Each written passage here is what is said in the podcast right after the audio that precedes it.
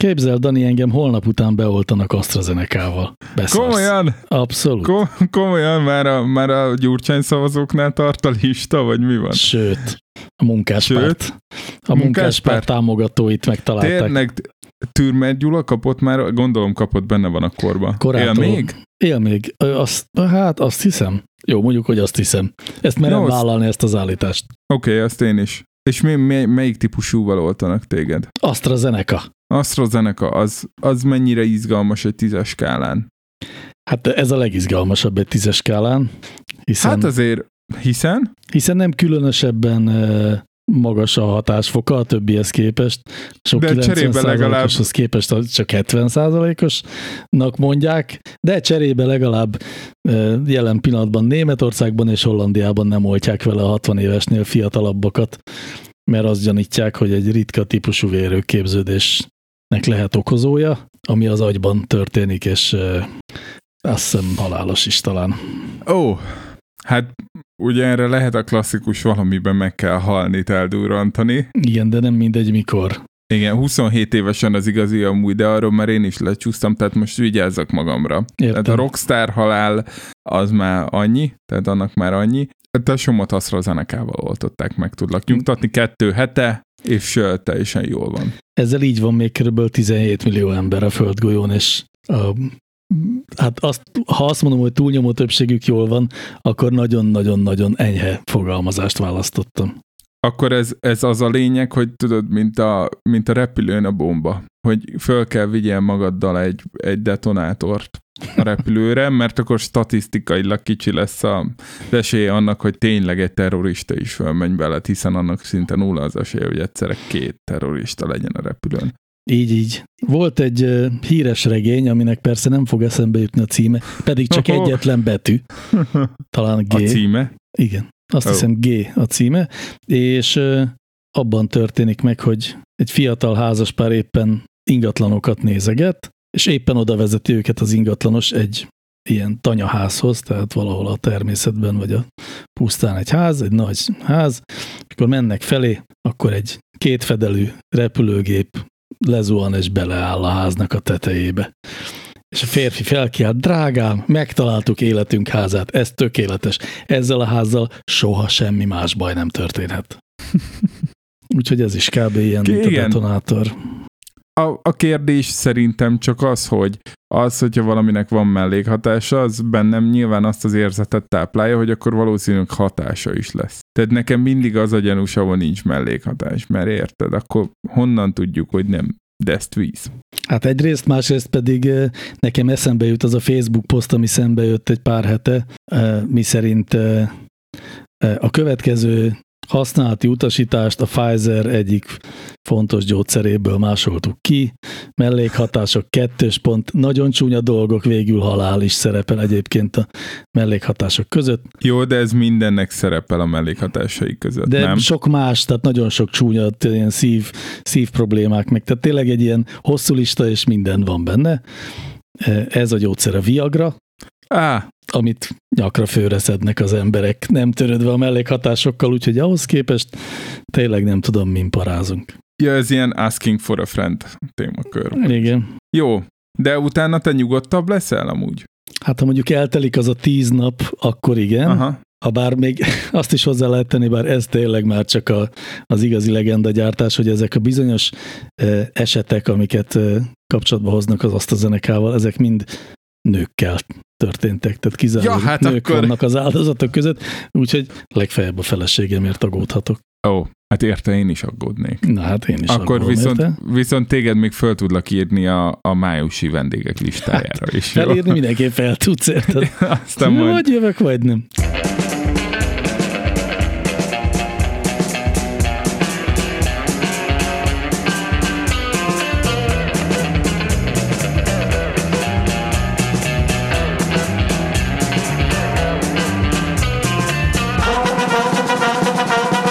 Kezdjük inkább az elején. Szeretettel köszöntünk mindenkit.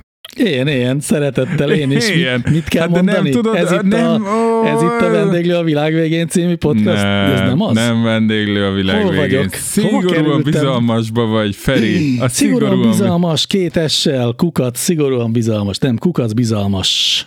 Igen. Na, Jól megpróbáljuk megint, megpróbálj, vagy hagyjuk inkább. Ö, várjál, de most nem emlékszem, hogy mit kell mondanom. Hát azt, hogy ez itt a szigorúan bizalmas, titkos éjszakai rádió Ja, tényleg. Na, akkor próbáljuk meg, jó? Jó. Szeretettel köszöntünk mindenkit. Ez itt a Szigorúan Bizalmas című titkos éjszakai rádióműsor. Danival és, Ferivel. és Ferivel 2021. április 4-e van, egész késő este, és már csak 3194 nap van hátra. 2030. január 1-ig? Igen. Képzeld el, várjál, várjál, vasárnap van, ez fontos, és emiatt az tőled a kérdésem, az első kérdésem, bár azt tökre mindig ilyen bénának szoktam tartani, amikor valaki azt kérdezi, vagy úgy vezeti fel az első kérdést, hogy az első kérdésem az lenne, Nem, ezt úgy De kell hogy- mondani, hogy az első kérdésem nem más, mint nem más, mint Feri, hanyadik podcastbe vagy a héten? ö, az elsőben. Mi Azt nem hiszem. Vasárnap van, Feri. Igen, tudom, a, igen, és nem, nem, mert hétfőn azt hiszem volt podcast, az volt a csúnya rossz majom És nincs felvétele. most Meti. És a Metivel az történt, hogy, hogy a társam, akivel felvesszük kelt, ő hazautazott Miskolcra, vitte magával Aha. a laptopját, meg az egyik új mikrofonját, oh, és jó nem- hangzik. és nem vitt olyan kábelt, amiből az új mikrofont össze lehet kötni a régi laptoppal, de erre akkor jöttünk rá, amikor így elkezdtük összerakni a felszerelést valamelyik este, és akkor abban maradtunk, hogy hát akkor majd a jövő héten lesz Meti, és így most nincs Meti, nincs húsvéti És Meti ilyenkor- heteor. És ilyenkor lázadnak a Meti Heteor rajongók, és így meg csappan a Patreon támogatások száma, vagy Nem.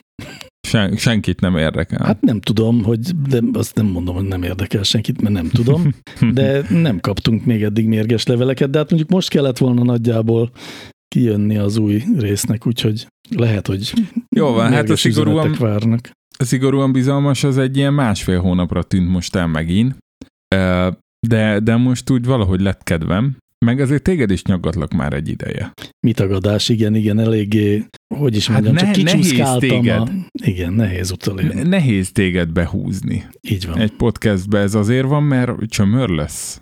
Csömör lesz. Csömör. Nem is a Illakos. csömör, csömörling, hanem, hanem hogy az van, hogy amikor teljes üzemben mennek a podcastok, tehát amikor a két saját podcastom van, és ezeket mind a kettőt én vágom, plusz most lett egy harmadik podcast, amiben én is részt veszek, plusz azt is én szerkeztem, és ez így azt jelenti, hogy lényegében a hét minden napján vagy ö, este felveszek, amikor a ö, körülöttem lábújhegyen kell járni az embereknek, vagy Gondolom, hajnalban- ezek az emberek nagyon szeretik ezt. Nem, nem annyira szeretik.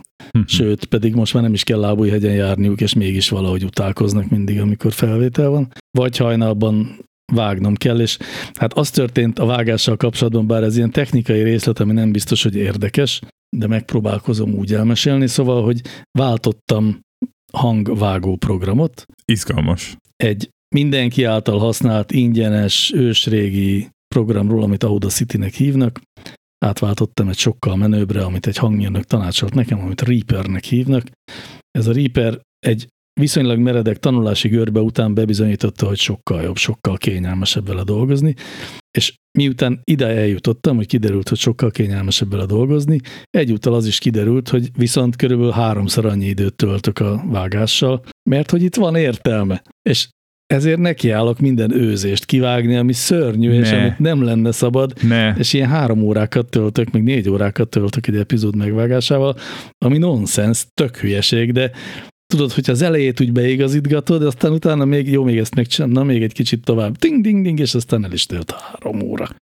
Hát figyelj, én így csináltam így szigorúan bizalmasnak a nem tudom én, ilyen tizedik és részek között, vagy nem tudom én, tizenöt. Tehát ott valamikor az első év őszén ott volt egy olyan rohamom, hogy volt, akkor hagytam abban, am- amikor egyszer hat órát vágtam egy epizódot. Még Valamikor- Így, így összeszámoltam véletlenül, hogy hát ez nap három órát foglalkoztam vele, itt meg még kettőt, ott meg még egyet, és akkor te jó világ. Bizony. Tehát, hogy, hogy tényleg, mert hogy írt, kiszeded az őzéseket, kiszeded a kétszer mondat elkezdéseket, és sokkal jobb lesz, csak hát nem a Kossuth rádióra gyártunk, nem? Nem, és nem is, és bizonyos fajta fésületlenség talán még védjegye is egyes podcastoknak. Inkább arról van szó egyébként, hogy amióta nem tudunk találkozni egymással személyesen, azóta abban a pokolban élünk, amit internetnek hívnak, és ami azt eredményezi, hogy ha mondjuk kettőnél több ember beszélget egymással így neten keresztül, akkor ott olyan csúszások vannak, hogy folyton egymás szavába vágunk, folyton felesleges szünetek vannak, amit érdemes szétszedni, mert értelemzavaróak, ami egy élő beszélgetésnél nem lenne. Uh-huh. És hát ott van még mondjuk erre viszonylag jó példa, ajánlom mindenkinek a, a Totally Football Show nevű brit podcastet, amit a The Athletic, a múltkor is veled beszélgettünk, amikor szólt az Athletic. Az atletikesek csinálnak, vagy hát ott van házon belül, de reklámtámogatottan elérhető az összes ilyen podcast lejátszón is. Na ott viszont nagyon kemény felszólítgatás van, hogy tökre megvan az adásmenet, egy nagyon szerkesztett adásmenet, és most ez az ember beszél a német fociról, most az az ember beszél erről, az arról. Néha nyilván ez a kontra-rekontrát az megöli, de, de amúgy meg szóljál, ha hallatszik a sikító gyerek a háttérben. Mert Nem hallatszik. Alt, altatni próbálnak ott éppen még. De ahogy, ah, én viszont hallom. Szóval, hogy megöli a kontra-rekontrát, de, de olyan, hát nagyon ügyesen tudnak így szabályosak lenni, és ez nekem nagyon tetszik. Nem, nem kell szabályosnak lenni szerintem egy podcastban, azt hiszem. Hát de nem segíti a megértést. Egy bizonyos szintig igen, tehát inkább úgy mondom, hogy zavarja a megértést egyfajta kakofónia. De ha az nincsen, akkor, a, akkor meg, a, meg egy, egy beszélgetés hangulatát idézi. Talán, á, fene tudja, nem biztos. Tök jó, hogy eljutottunk ide amúgy, mert, mert amúgy akartam erről is kérdezni, hogy te hallgatod-e az új 444-es podcastet? Erre mindjárt válaszolok, csak még amolyan bevezetésképpen az engem érdekelne, meg hát a hallgatókat is, hogy Jocó jól van-e, mi újság, hol nem van szeretnék ő? beszélni róla. Tényleg? De nem, hát figyelj, beszélhetek róla, jól van. Voltam a születésnapján. Szuper. Ami egy ilyen járványügyileg kérdőjeles rendezvény volt. Alatta maradt az Orbán Viktori, de szerintem föl te maradt a társadalmilag felelős viselkedési korlátszámokon, uh-huh. ha jól fejezem ki magam és amúgy jól van, szerintem boldog, ugye elérte azt a tíz éves évfordulót a munkahelyén, amire itt több epizódban utalt, hogy nagyon várja, és dolgozik a titkos projektjén, uh-huh. amit a barátainak is én uh, fejtettem ki, és nagyon érdekes volt találkozni. Szerintem hatan vagy heten voltunk ott barátai. Uh, mindenki kb. csak jó szót ismeri, egymást kevesen ismerték a csapatból, és mindenki a egy dimenziót ismert az emberből, és mindenki előtt volt bizonyos más titok, ami ott derült ki. Júj. Tehát például én egy kollégáját levittem a, egész konkrétan egy kolléganőjét levittem a helyszínre, akit a műsorban többször is hivatkozott, mint munkahelyi felesége. Igen, igen. És hát ő meg így valahogy hazafelé, visszafelé így átvert vén engem, kihúzta belőlem a podcast nevét, amit én nem tudtam, hogy Jóca amúgy nem árult neki el, amiben róla beszél. Tehát, na volt ott minden, én pedig megtudhattam ezen az utazáson, hogy Jóca árulja a híres nevezetes tatabányai panellakást, úgyhogy minden nem hallgatónak szeretném felhívni a figyelmét, hogy szeretne Tatabányán egy 70 négyzetméteresnél is nagyobb, gyönyörűen felújított panellakást, a Jocót keresse, vagy írjon a bizalmas kukas gmail.com-ra. Szóval, hogy történik vele a dolog, a podcastet, ha érdekel ez is, hogy miért nem csinálja. Igen, hogy ne. Szerintem azért nem csinálja, mert úgy gondolja, hogy nekem ez fontosabb lett, mint a barátságunk, és ő a barátságunkat szeretné, és nem a podcastet, kicsit ezt érzem.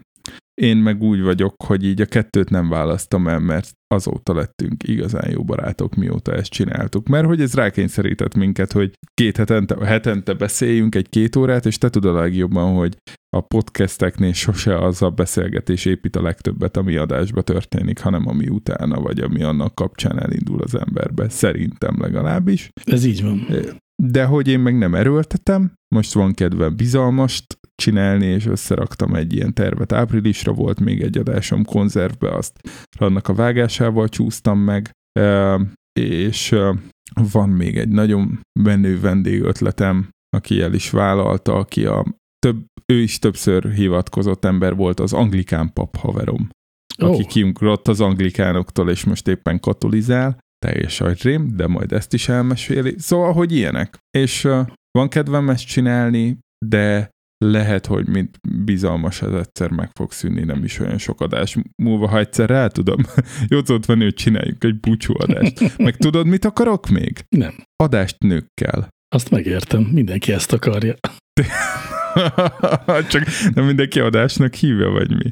Nem, nem, hát ha belegondolsz, nem azt mondom, hogy nem tudok olyan podcastot mondani, ami magyar nyelvű, és fiúk beszélgetnek benne lányokkal, mert azért van ilyen. A spagetti lakóautó. Például a spagetti, így van, vagy a kis család, de mondjuk ezen a kettőn kívül hirtelen nem is jut eszembe több. Tehát van olyan, hogy lányok beszélgetnek egymással, meg többnyire sok ilyen, hogy fiúk beszélgetnek egymással. Most az interjú podcastokat értelemszerűen nem Aha. hoznám ide. Szóval, hogy igen. De még ez... ott is inkább férfi vendégek vannak az interjú podcastekben. Hát mikor, hogy igen. Hát most gondolj bele a izébe, töhötömbe is mindig. Töhötömben, azaz az élet meg minden igen, Portrait podcastban. Legutóbb, Ami a legjobb magyar podcast. Legutóbb pont nő volt, nő de volt most... Ferber Éva. Éva, Kivétel ugye? erősíti a szabály. Nem tudom, én még mindig a hálózatkutató emberes epizóddal szenvedek. Barabási Albert Lászlóval. Hát küzdjed le azt, a, azt az epizódot. Nekem fontos volt az egyébként, és rá is vettem magam után, hogy elolvassam a Barabási első könyvét, a Behálózvát, amit pedig még mi adtunk ki annak idején a Matávnetben. Tehát Komolyan az annyira öreg könyv? 2001-es, képzeld el. De durva, én durva. akkor ballaktam átisiből. És olyanok vannak benne, olyan példák, hogy, a, hogy az Amerika Online így vagy úgy, meg hogy hogy is lehetett a legjobb kereső az Alta Vista. Szóval olyan egészen már a historikus példák vannak, amitől különösen vicces olvasni, de egyébként a könyvettől függetlenül jó, de küzdelmes volt végigolvasni. Na de szóval, hogy össze ne keveredjenek itt a dolgok, tehát, hogy küzdjed le azt a barabási interjút, nem az volt a legjobb ebben a sorozatban, hanem azután a következő Ferberéval, ami viszont egy remek, remek beszélgetés, eh, holott Ferber Éva maga, most lehet 15-ször mondom rosszul a hölgy nevét, az nagyon Én nem tudom, lenne. nem tudom ki ő. Tehát, hogy nem, szerintem nem kínosabb rosszul mondani a nevét, mint fogalmat se legyen, hogy ki Ferber Éva. Hát... Hívják is akárhogy. Annyiban nem tényleg, és tessék, rosszul mondtam, Ferber Katalinról beszélünk. Jézusom, ezúton kérek elnézést a világtól. Különösen Figyelj, a helyes adásba szigorúan bizalmas, izé, As it best. As it's best. At its best, vagy hogyan? At, igen. Igen. Na, szóval, jó hogy, világ. bocsánat, tehát Ferber Katalint nagyon érdemes meghallgatni, még annak ellenére is, hogy ő nem valami nagyon híres ember egyrészt, és másrészt eh, van egy, eh, ez, a, ez alatt a majdnem három órányi őrületesen hosszú beszélgetés alatt van egy ilyen, egy idő után már idegesítővé váló szokása, megmutatom, hogy minden mondatot így csinál, hogy a végén a hangsúlyt felviszi, és egy kicsit olyan lassan és karádi katalinos búgással beszél.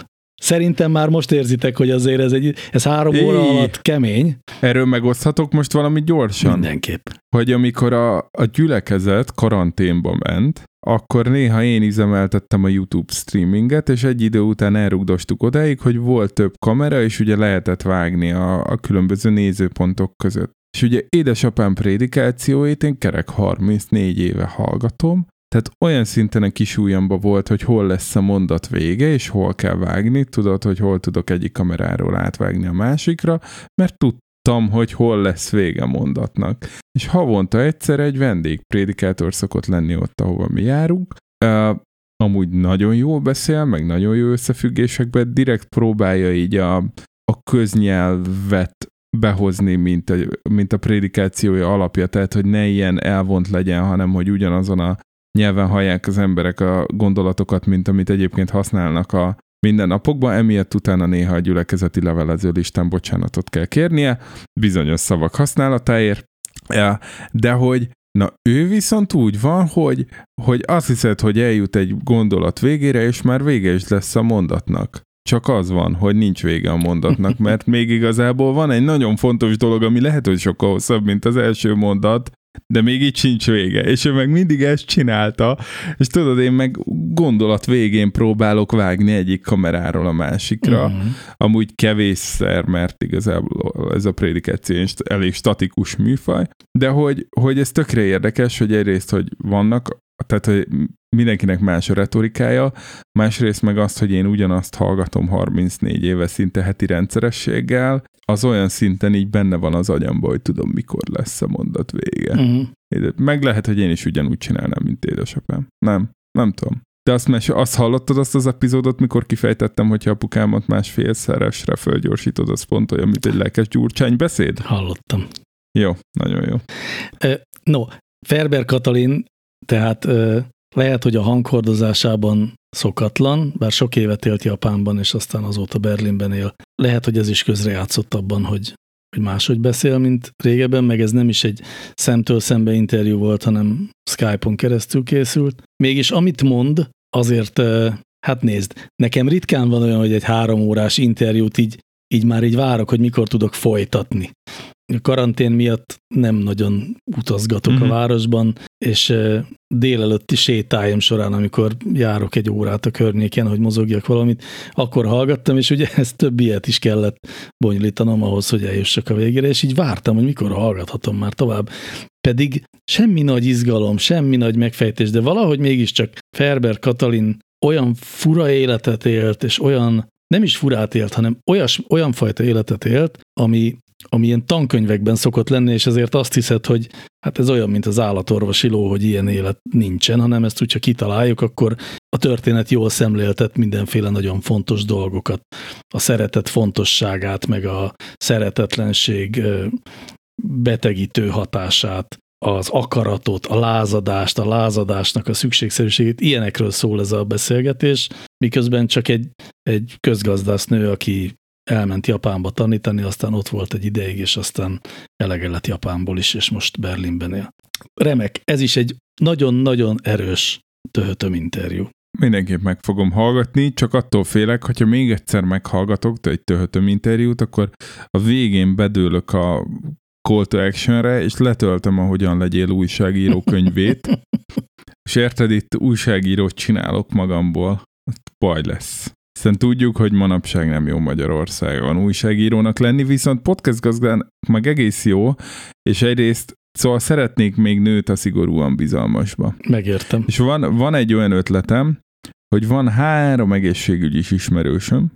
Az egyik Covid osztályon dolgozik, a másik Németországban van, Covid osztályon ápoló, meg van egy, aki legutóbb mentős volt, mentőorvos volt, de most nem tudom, mit csinál. És hogy csinálnék velük ilyen ilyen, ilyen egy adást, amiben ők hárman lennének a három blokk. Csak itt meg följön az, hogy, hogy ez már ilyen közszolgálat, és azt már úgy publikálnám, de ugye szigorúan bizalmasban meg benne van az a nem publikáljuk. Tehát, hogy én most ezzel küzdök, hogy nyilván, ha van jocó, akkor úgy értelmes a szigorúan bizalmas úgy, ahogy van. Ha jocó nincs, akkor kicsit néha ilyen suli újsági ízű, hogy Dani megpróbál így interjúvolgatni, de hogy publikálás nélkül abban meg nincs, tudod, ez a nincs távlat. Szóval, hogy én most eb- ebbe küzdök. Figyelj, csak hát, ha nem hallgatja Jocó esetleg ezt a műsort, és akkor így magunk között megbeszélhetjük, hogy valójában a kitalált történeten túl a szigorúan bizalmas egy publikált műsor. Hát egyébként tudod, hogy mi állt össze, hogy lehet, hogy a Jocó ezért, ezért mondta ki magát belőle. Nem elmondtam, hogy mennyien hallgatják. Egyszer valami gyenge pillanatomban elárultam neki, és szerintem azóta nem csináltunk adást. Értem. Hát látod, lehet, hogy itt az összefüggés. Na de, ott akadtunk el, vagy ott kezdtünk egy végtelen hosszú uh, körkörös... Zárójelet. Zárójelet, igen, hogy hallgatom-e a 444 új podcastját. Pontosan, de hát elmondtad, hogy nem is, nincs is időt podcastet hallgatni. Hát nincs sok, és, de azért hallgatok podcastokat, de a 444-et semmiképpen. De mérges vagy úgy a komplet 444 de erről most nem akarok beszélni, mert lehet, hogy a következő blogban akarok erről beszélni, de, de, de mérges vagy rájuk? Amúgy mérges vagyok rájuk, de erről majd ezek szerint a következő blogban beszélünk, viszont erről az új 444-es podcastról aki meghallgatta, ismerősöm, sokféle visszajelzést kaptam, de mindenki egyetértett abban, hogy egy hallgathatatlan, szétesett hülyeség. Az van, és akkor erről akartam veled beszélgetni, nagyon jó, hogy ide hoztad ki, hogy én szerintem többször próbálkoztam vele, tehát a zenészeknél hívjuk ezt, hogy na, már jóra hallgattuk a dalt. Uh-huh.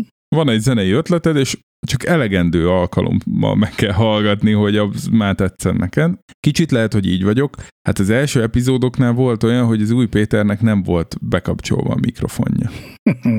és így publikálták az adást, hogy egy ember, tudod, így a háttérbe beszélgetett igen, valahol. Igen. Hát gyönyörű. A, de hogy azon itt tud, vagy ezt nem is hallgattam meg, és akkor utána volt valami téma, ami miatt meghallgattam, és most a, a Suezi csatornásot azt meghallgattam, azon így egész jót szórakoztam is pontokban, bizonyos pontokon, meg, meg az van, hogy én a bedének amúgy meg szeretem valahogy a világ, vagy így élvezem a világlátását, meg a világlátottságát. Én a, mind a két utazós blogját annó végigolvastam kb. napi szinten, mikor ment ugye először. Én is, én is. Ázsiába a feleségével, aztán utána meg Dél-Amerikába, meg Közép-Amerikába egyedül, és most is voltak ilyen, ilyen hát amikor Közép-Amerikába volt, ott egy kis faluba volt egy kínai bolt, és tehát, hogy ilyen sztorik, és ezek tök jók, és amúgy én meg Winklernek ezt a csapongós, közbebeszélés műsorvezetését én bírom, és majd mindjárt ez az én problémám, tudom, engem az új Péter idegesít. És tényleg with all due respect, én elismerem azt, amit ő letett, mint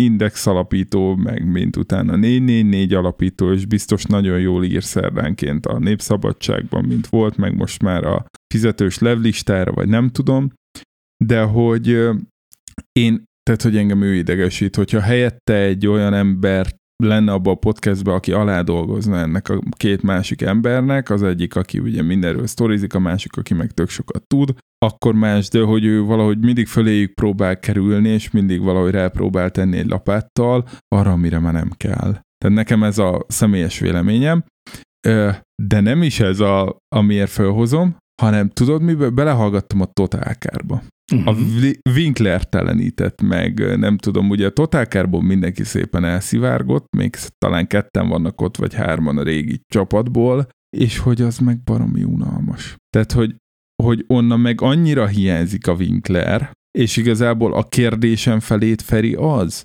hogyha ezekből a régi, amúgy klasszikus sajtótermékekről, aminek volt éle, mert a Totálkárnak volt éle, az Indexnek volt éle. Ezekből kihúzogatod az újságírókat, és ott marad a forma, ott maradnak a, akár az Égéstér podcast is, még egyébként a Karotta is ott maradt, de hogy ki az egyéniségeket kihúztad, vagy kitoltad belőle, ugye ez, ez módszertan kérdése, akkor nem ürül ki, vagy az átlagolvasóknak és hallgatóknak ez nem fog leesni, hogy figyelj, ez már nem ugyanaz, és unalmas, és nem fognak ezek el elrodálódni hosszú távon?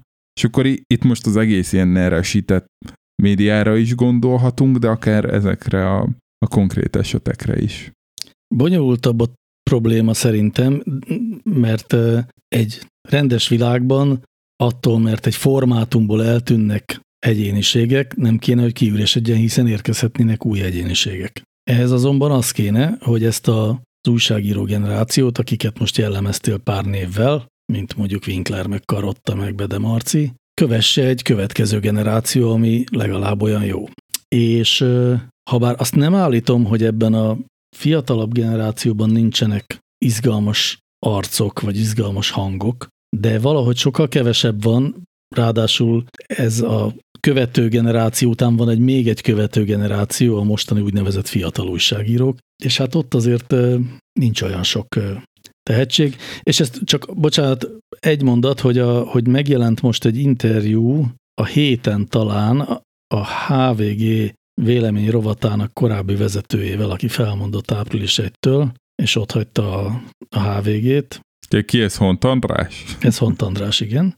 És ő beszél erről hosszan, ő is beszél erről hosszan, én is tudnék azt hiszem erről beszélni hosszan, hogy hogy valamiféle nagy szereptévesztésben van a sajtó, ez nem csak Magyarországra igaz, hanem a világ sajtójára. Valahogy már nem, nem tudósít, egyre több a vélemény, mert egyre kevesebb tud lenni az objektív tudósítás, sem az üzleti modell, sem a, a mondjuk így, hogy az információ formálódás helyzete nem teszi lehetővé, hogy olyan fajta újságírás legyen ma, ami volt mondjuk 20 évvel ezelőtt, és ez kontraszelektálja az újságírókat magukat is, és az a generáció, aki most kezd el újságot írni, az egy olyan fajta sajtóba ír, ahol nincs szükség azokra az egyéniségekre, akik egy Bede Marcira mondjuk, aki, akire szükség volt 15 évvel ezelőtt. Szóval, hogy, hogy nagyobb a baj, nem csak az a baj, hogy ha eltűnik egy, egy jól ismert, vagy egy már jól megszokott és jól kiformálódott személyiség, akkor kiüresedik a formátum, hanem hogy az üresebb formátumoknak van most az ideje. És még nem találtuk meg az új formátumokat, és amikor, amikor elindul a podcast felfelé, akkor az azért nagyon ígéretes, mert itt még van arra lehetőség, hogy dolgokról sokat, mélyebben, több felől nézve, nevetgélve, kevésbé korrekt módon beszélgessünk, és azt mutatja a podcast formátumnak a felfelé ívelése, hogy erre igény is van, a másik oldalon is. És egyébként ne, ó, nem akarok az végtelenség csapongani, úgyhogy hagylak téged is megszólalni, de még erről jut eszembe dolog. Azt mondd mindjárt, én tényleg csak arra gondoltam, hogy, hogy azért, hogyha valakinek ilyen mondani valója volt, vagy írhatnéka volt, akkor 30 éve egy választása volt, hogy újságírónak megy, hogyha nem irodalmárnak. És akkor 20 éve már mehetett, mit tudom én, tévésnek is, vagy tévés szerkesztőnek is, és akkor 10 éve már mehetett bloggernek is, most meg már lehet vloggernek is, tehát én úgy gondolom, hogy ha még azt is megengedjük, hogy mondjuk ugyanannyi kreatív, meg írni és alkotni tudó ember van, annyival több a platform, hogy szerintem újságírónak már nem juthat annyi jó, tehát hogy ez ilyen matek, nem, hogyha van ilyen tehetséges embered, és azok régebben mondjuk két platformra dolgoztak, most meg dolgoznak, nem tudom én, vagy elosztod őket 5-10 platformra, és azért szerintem vlogolni mondjuk, meg nem tudom én YouTube sztárnak lenni, az azért sokkal kecsegtetőbb. Tehát, hogy érted, ha megkérdezel, nem tudom én 20 fiatalt, hogy mi lenne inkább újságíró vagy vlogger, fú, kimondtam, hogy fiatalt, mennyire gáz vagyok, de hogy tényleg mondjuk érettségizőt melyik lenne szívesebben, akkor lehet, hogy lesz egy frufrus bölcsés, a bölcsész, aki majd az újságírót mondja, de mindenki más érted, pampkutya akar lenni, már ne haragudj. Hát persze. Az a különbség, hogy ma, ha elmész újságírónak, akkor azt 10-ből 9-en fizetésért teszitek, tehát az egy szakma, az egy munkahely. A vloggerkedés 10-ből 9 esetben nem munkahely, sőt megélhetés sem ad. Tehát azért az még mindig inkább egy olyan fajta hobbi, amiből kinőhet akár egy megélhetés is. Az újságírás az egyáltalán nem ilyen. Ezért gondolom csak azt, hogy az, amit elméletként felvázoltál, az nem állja meg a egyszer. Szerintem nem a vloggerkedés vagy a vlogger lét szívja el az újságok elől az újságírókat. Hát, ha, akkor ha nem a vloggerkedés, akkor a mindenféle más csatorna. Mert érted, nem, nem tudsz újságíróként, tehát kezdő újságíróként hova mehetsz, ahol utána látszani fog, hogy te csinálsz valamit, tehát érted, írni a, nem tudom én, az NL Café-re a rövideket, vagy tehát, hogy, hogy azt mondom, hogy hogy annál mondjuk egy, egy jó saját blogba, vagy podcastbe, vagy vlogba sokkal jobban elő tudod magad adni, vagy nem tudom. Tehát igazából lehet, hogy végül is csak veled helyeslek végig, hogy az újságírás vagy az online sajtó azt a rétegét vesztette el, ahol annó ki tudtak ezek nőni az egyéniségeket az egyéniségeikkel, mert hogy a bedét honnan ismerjük, onnan, hogy írta a menő nem menőt, onnan, hogy írta a villáminterjút, meg onnan, hogy írta utána ezt a két utazós blogot, és hogy mindezt az Indexnél megengedték neki. A Plankó Gergőt meg honnan ismerjük, úgyhogy a Respect házba ökörködött a TBG-vel, meg ott onnan, hogy a feleségemet szakált a gimibe, de mindegy, ezt hagyjuk is. Tehát egyébként klasszik bullying ember, mindegy, nem ezért, mesélték csak. De hogy, na érted, de hogy ez most már nincs. Hát vagy nem így van, vagy itt nálunk talán nem így van, de szerintem sehol a világban nem pont így van, igen, mint régen volt az újságírással kapcsolatban. A, még mindig azt, vala, szóval ne, ne, nem látom igazán jó párhuzamnak a, a vlogot, meg a, Jó, meg az újságírást. De nem, Én hallgatok rád. De csak azért nem, mert tehát azért, hogy belegondolsz, hány olyan vlogot követsz, már ha sok vlogot követsz, és ezért tudsz belőlük választani, ami olyan fajta lendülettel, vagy olyan fajta céllal született, mint ahogy egy újság készül. Tehát ami híreket akar mondani, vagy híreket akar, vagy a világot akarja magyarázni. Nagyon kevés ilyen van. Szórakoztató YouTube csatornák vannak, amik néha reality-szerűen működnek, néha pedig hát a zenák a féleg rosszabb mélységeibe mennek le, és talán ez a leggyakoribb. Akkor zenélünk. Hogy egy erre De várjál, még, még, még mondd el, hogy, hogy a Total Car, Total Car podcast miért uncsi.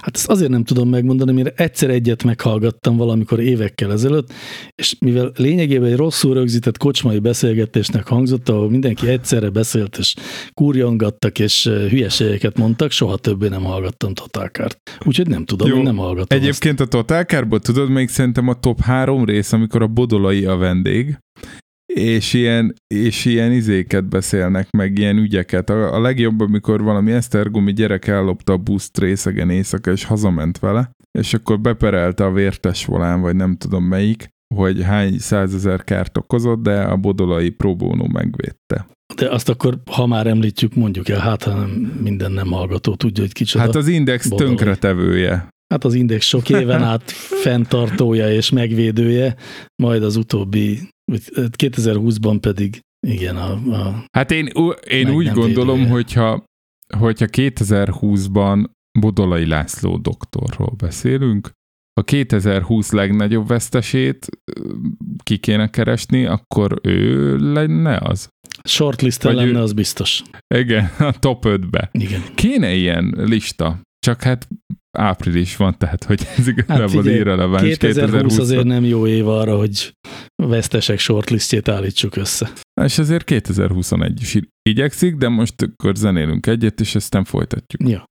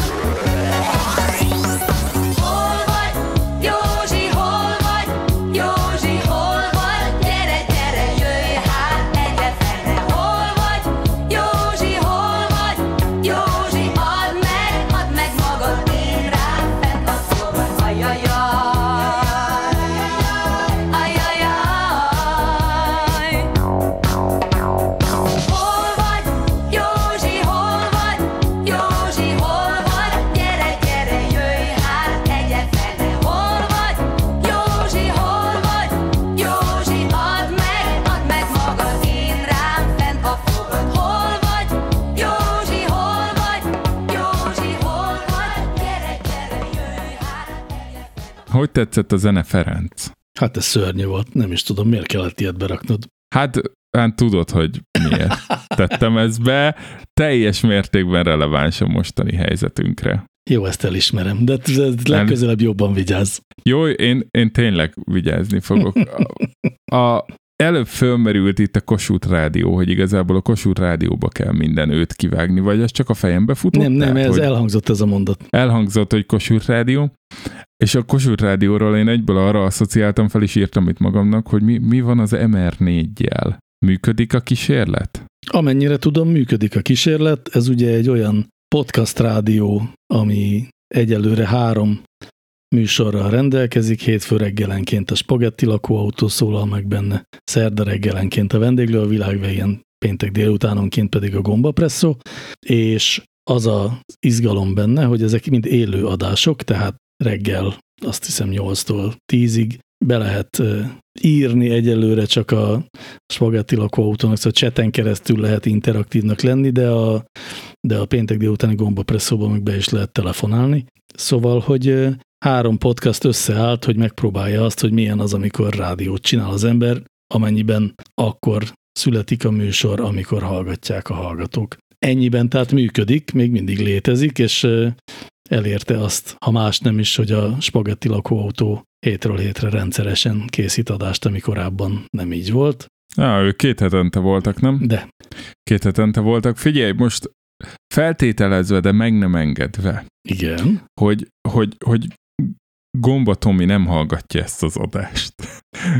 Vagy ha nem, nem gondolom, bár ő mondjuk minden podcastet hallgat, minden ő úgy adja elő, hallgat. minden podcastet hallgat, a világ összes podcastjét is hallgatja, feltételezve ezt, hogy nekem az volt a, mikor ezt hallottam, hogy lesz, akkor egyből az jutott eszembe, hogy akkor, akkor megy a majom is, meg megy a Meti is. De aztán nem ment, mert hogy kimaradt a fészkelőc, hagyjuk ezt? Ne, ja nem, nem azért fészkelő. Vagy, vagy, hajlandó, vagy hajlandó nyilvánosan kifejteni erről a véleményet? Hajlandó vagyok, Amit... inkább csak azt gondolom, hogy ez a hallgatókat nem különösebben érdekli, de én elmondom Szerintem szívesen, hogy ilyen mi podcast freak hall- nem hallgatóink vannak, nem? Látod most, ha ez élő lenne, be tudnák írni a chatba, hogy nem érdekli őket, menjünk tovább, de az engem amúgy baromira zavarna, eddig csináltunk két élőadást, és a második miatt úgy felejtettük a, a mi ez a rádióadós szolgáltató, ahol adnak ők is? Mixeler. A Mixeler előfizetést úgy hagytuk, hogy még fél évig fizettem a 6 dollárokat. Kínos. Szóval, hogy, hogy miért nem ment a Csúnya Rossz Majom és a Meti Heteora MR4 rádióba? Aha. Ugye ez két különböző podcast, két különböző csapat. A Meti Heteor azért nem ment, mert, mert sem a kelt, sem én nem akarunk beszélgetni így a hallgatókkal. Vagy szóval ezt nem, nem ez egyszerűen nem... Nem érdekelnek titeket a hallgatók. Nem feltétlen az a helyzet, hogy nem érdekelnek minket, hanem inkább mi ebben a besz, egymással beszélgetünk a világ dolgairól, vagyunk jók, és Na, hát tudod mit, figyelj, de bizonyos értelemben tényleg ez hogy nem érdekelnek minket a hallgatók. Vagy hát, hát így is elég bajotok van egymással, nem? Nem, nem is, de mert nem a... Nem. szóval ugye én mindig azt gondolom, inkább, jó, innen, nézzük inkább innen a dolgot, hogy amikor egy rádióban, egy ilyen klasszikus, igazi kereskedelmi rádióban betelefonálós adás van, azt én mindig egy ilyen valamiféle ilyen megúszásnak, tehát azt olyan helykitöltőnek érzem, amiről el nem tudom képzelni, hogy ezt valaki élvezi. Én, én nem élvezem azokat a műsorokat, amikor, amikor betelefonálnak a betelefonálók, mert a betelefonálók, hogy úgy mondjam, nem ennek a szakmának a tudói, és ez nagyon jól látszik is azon, ahogy ők betelefonálnak. Sem ahogy beszélnek, sem amit mondanak, sem amennyire hozzáállnak. Az, releváns. Szóval igen, a sok eset nagyon sokszor nem releváns, vagy túl sok, vagy túl kevés. Szóval én azt, tehát én, én azt, azt érzem, hogy ez megbontja egy ilyen formátumnak a szövetét, amikor a betelefonálók betelefonálnak. Ez, ezt én egyszer nem tartom egy jó műsorfolyamnak, és lehet, hogy egyszerűen az a bajom az, az ötlettel, hogy mi élőben csináljunk adást a Metivel, hogy én magam nagyon gyűlölöm azokat a, a rádió műsorokat, ahova betelefonálnak emberek. Ilyenkor tényleg kényszeresen elkapcsolok arról a rádióról, amikor meg, megszólalnak a betelefonálók. És ezt a tilos rádióban is utálom, ezt a gombapresszóban is utálom, mindenhol utálom.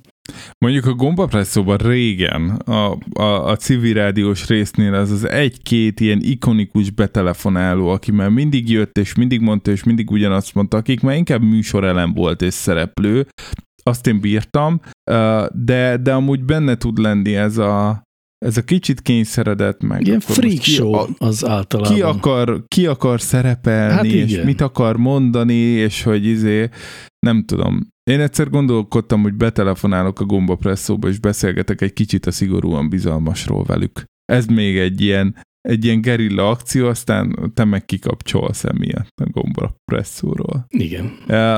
Nekem az volt az, én gondolkodtam, hogy hát akkor itt a lehetőség, valahogy rajtad keresztül el kell érnem, hogy kerüljünk be mi is az MR4-re, és akkor legyen majd megint nagyon sok nem hallgatunk, amitől ugye Jocó megijedés kilép. De hogy aztán átgondoltam azt, hogy én tudnék-e minden héten ugyanabban az időpontban adni az adást. És így ez nekem akkora elkötelezettség, ami, tehát így no way. Ráadásul úgy, hogy napközben, amikor még van esély arra, hogy emberek ugye ülnek a gépek előtt, vagy valami előtt és hallgatnák, én ezt kb. esélytelennek tartom, kicsit olyan, mint, mint a Fradi bérlet, hogy én amúgy szerettem a Fradit, meg el is megyek meccsekre, nyilván amikor szabad, de hogy bérletet elfből nem veszek, mert azért az a foci csapat ne legyen ott az életemben, hogy ő szervezze a hétvégi programomat. Tehát, hogyha belefér, akkor elmegyünk meccsre, de hogy nekem úgy kezdődjön minden egyes naptár összeállítás, hogy akkor van-e, van-e meccs, mert ugye bérletem van, akkor már ha nem mész el, akkor bukod a pénzt. Ez, ez sose fér bele. Egyszer-kétszer pedig elgondolkodtam rajta, de hogy nem fér bele. És itt is kicsit ez van, hogy hogy veszel-e podcast bérletet, vagy hogy nem tudom, tehát hogy... Igen, abszolút nekem is ez a másik ok, ami miatt én mereven ellenálltam annak, hogy arról beszélgessünk, hogy az MR4-be bekerüljön a Meteor, és egyébként a kelt ugyanígy van vele, hogy iszonyatosan élvezzük, hogy adásfelvétel csütörtök esténként, vagy amikor sikerül. Mert hogy ez, a, ez, ez, ez passzol az életünkbe, és így, és érdekes módon a, a Csúnya Rossz Majom, a másik podcastom, az meg nagyon szigorúan mindig hétfő este 8 órakor vesz fel, és most, hogy például hol, holnap este is lenne egy ilyen alkalom, és valakinek ez éppen nem fér bele, ez külön nagy mm, és óvatos levelezés volt, hogy megbeszéljük, hogy esetleg mi lenne, ha egy másik napon lenne. Hú, hát hű. Szóval, hogy akár az lehetne ilyen állandó időpont is, de még így is az is, szóval az meg egy olyan formátum, amiben, ami nem szerintem, ami ledobja magáról a betelefonálást. Hát a mindenféle hallgatói interakciót ledob, hiszen az, az egész egy hallgatói interakció, ami előre történik, meg adások között Igen. történik, ott bírjátok, még mennyi kérdéssel vagytok lemaradva? Rengeteggel. És akkor vannak, amik már soha elő se fognak kerülni? Rengeteg, persze. Tehát úgy van, hogy mondjuk most a múltkor megnéztük, egy héten kapunk 70-80 kérdést, és abból 21 nehányat tudunk általában megválaszolni, és ez mivel folyamatosan így van, tehát a, a, a, a kérdéseknek a kétharmada az megy a dev nullba, avagy a levesbe, régiesebb kifejezéssel élve. De ezzel nincs is baj, mert a legjobb kérdésekre azért mindig sor kerül. Nagyon menő ez az ötlet. Ezt honnan nyúltátok? Ezt egy kocsmaasztal körül találtuk ki. Nagyon jó. Nagyon jó. Vissza, visszamehetünk még a, a 444-re? Hát hogyne? Hát, hogy, hogy, hogy akkor te miért vagy rájuk mérges? Hát- majd, mert mindjárt, kif, majd mindjárt látni fogod, hogy hova akarok kiukadni.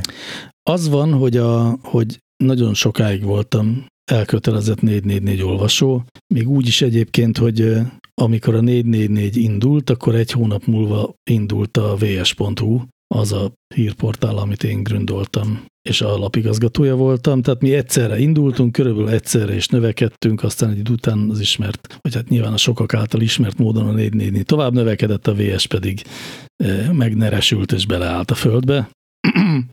ez nem, tehát ilyen értelemben vetélytársak is voltunk, ha úgy tetszik, de ez nem volt, vagy ez mindegy volt, és én sokáig Tudod, mit láttam? Igen hogy, hogy titeket ez nem zavar, de őket azért igen. Tehát, hogy az elején ott is voltak már ilyen ide-oda mutogatások, főleg így a 444-eseknek a Tumblr-ein azért voltak ilyen oda szólogatások, és akkor mikor kiderült a Matolcsi szál, akkor meg a he-he-he-he, mi megmondtuk, mi, mi ezt tudtuk, Igen. és aki ezt nem látta, ez vak, és izé szóval, hogy, hogy én ezt nem kicsit ne, ilyen, azt látom, hogy mintha így túl lett volna ez mindig is csavarva egy érzelmileg, vagy nem. Van egy olyan szál, ami nem szakmai. Tehát, hogy ilyet Igen. versenyszférában nem csinál, mit tudom én, a Ford meg a Peugeot, hogy akkor he-he-he-he. A Ford meg a Peugeot az racionális alapokon nyugszik, a, a, a 444 szerintem nem, én legalábbis az évek során erre jutottam, és nagyjából ezzel pontosan le is írtad azt, amit én nem szeretek a 444-ben, hogy kicsit olyan érzés, mintha egy csapat pajkos primadonna vinné azt az újságot, primadonna abban az értelemben, hogy rendkívül érzelem és indulat vezéreltek, pajkosak pedig abban az értelemben, hogy egy jó poénért az édesanyjukat is áruba bocsátják akár, és ezt ennél komolyabb problémáként is látom, mert tényleg azt érzem, hogy a, hogy a 444 lényegében egy propaganda újsággá változott, még hogyha ez így talán egy jelentős, súlyos túlzás is egész biztos, és mivel olyan nagyon nem olvasom, tehát most már ez nem is egy igazán releváns kifejezés, nem egy mondás. megalapozott Igen. mondás, igen, de hogy, de hogy nagyon sokszor azt látom, hogy ott van egy olyan alapvető hangütés, ami minthogyha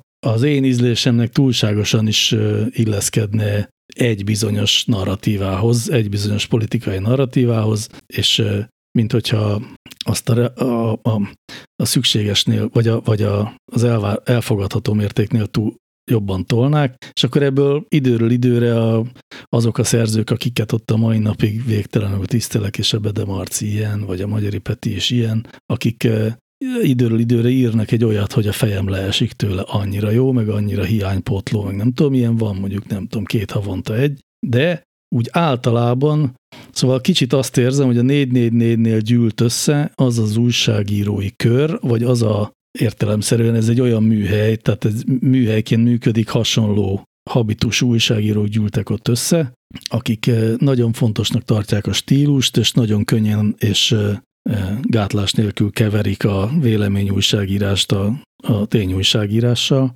és ez egyszerűen, tehát engem ez nem csak a, az akkor idegesít, hogyha a másik oldal csinálja, hanem akkor is, hogyha az az oldal, amelyikkel egyébként én inkább egyetérteni szoktam. Hát nagyon érdekes. A legutolsó, amibe ők oda szúrtak, vagy nem is tudom, ki szúrt oda. Na, ez lehet, hogy nem ők szúrtak oda, hanem valaki más hőzöngött Twitteren, hogy nagyon érdekes látni viszont a heti választ, akik ugye, vagy hát válasz.hu, bocsánat, akik ugye heti válaszként még ilyen elég kormányhű értékrendet, kormányhű finanszírozásból csináltak, aztán egy idő után elfolyott a pénz, meg kiesett alóluk a brand, és akkor most gründoltak valamit, ami meg egész kritikus. Hogy akkor ez most hogy van, hogyha elzáródik a csap, akkor egyből kritikus leszel, vagy, vagy nem feltétlen függ össze, vagy már van az a szint, amikor el, eljut a, van az az inger küszöb, amit ha átjut a kormány, akkor átfordulnak az embereik, vagy ott meg mi a sztori? Nem tudom, Vagy azt nem, nem nem, tudom, hogy, meg? nem tudom, hogy ott mi a sztori. Tök kíváncsi lennék, egyszer olvasnék egy hosszú történetet a, a válasznak a, a, tört, a, a történetét. De az az igazság, hogy engem nem érdekel. Érdekel, mint nem tudom, sajtótörténeti érdekesség, vagy mint ilyen izgalmas storyline, azt úgy végig követném, de én nem tudok egyszerűen úgy újságot olvasni, hogy közben folyamatosan a, a szerkesztőség háttér sztoriain gondolkozzak, és azt mérlegeljem, hogy ez most vajon milyen érdekből történik. Én a cikkeket olvasom, és a cikkek tartalmával próbálok valamit kezdeni, és ez a, nem tudom, Ezt van, amikor meg lehet csinálni, Feri. Tehát, hogy én is mondom, hogy van, amikor meg lehet csinálni.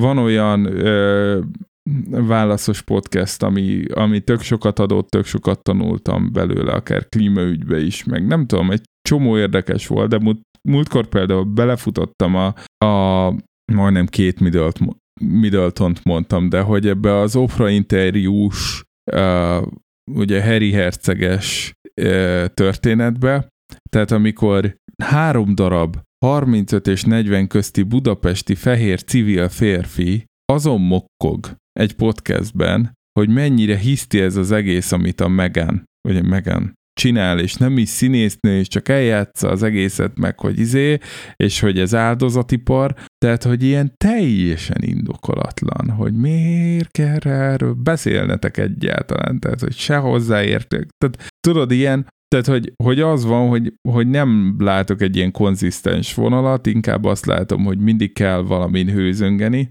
A másik, ami meg nekem nagyon fura volt, ugye volt ez a, az egyházzal kapcsolatos, és hát ez egy részben egyházi, nem egyházi podcast, tehát ez is érdekes, hogy amikor volt ez a egyébként 444-en nagyon tudatosan építgetett uh, abuzált, szerencsétlen férfi, akinek tényleg tönkretette a katolikus egyház az életét, és aztán elvitték a rendőrök, és már ott minden volt, és aztán végül előjött névvel, arccal a legvégén, és már partizán interjú is volt, meg minden. És ott valahogy a, a püspökségről jövő információt az pont a válasz.hu szerezte meg a le- lehető legjobb pillanatban. Tehát, hogy akkor most be vannak kötve, nem? És az ilyenek azért elgondolkod, tatnak legalábbis engem, hogy akkor a többi, amit írnak, az most ugyanennyire be van rótozva, mint ez, vagy érted? Hát értem, amit mondasz, hogy de én... Megéri egyáltalán lekattintani, vagy hagyjuk a csába? Hát mindig megéri lekattintani szerintem egy ideig, amíg nem csalódsz, vagy amíg nem azt érzed, hogy többet csalódsz, mint amennyit nem csalódsz, vagy többet nem hiszel el, mint amennyit elhiszel. E, egyrészt, hogy nem konzisztens az újság, az szerintem jó hír. Az azt jelenti, hogy vannak benne olyan dolgok, amikkel egyetértesz, és vannak olyanok, amikkel nem. Szerintem ilyennek kell lenni egy újságnak. Hogy mindenféle hangot meg kell, hogy mutasson, és hogy nem szabad. Tehát a sajtó, és különösen a magyar sajtó tele van feltételezésekkel, illetve olyan szakmai közmondásokkal, prekoncepciókkal. prekoncepciókkal, amik valójában nem igazak. A kereskedelmi tévék azt mondják, hogy azért kell ilyen szemetet gyártani, mert erre vevők a nézők, a újságok azt mondják, hogy nem szabad hosszút írni, mert azt nem olvassa el senki, mert egyre csökken a figyelemablak, és aztán jön egy podcast barátom, ami három óra hosszú, és több ezren meghallgatják, és összedobnak havi 600 ezer forintot a készítőjének.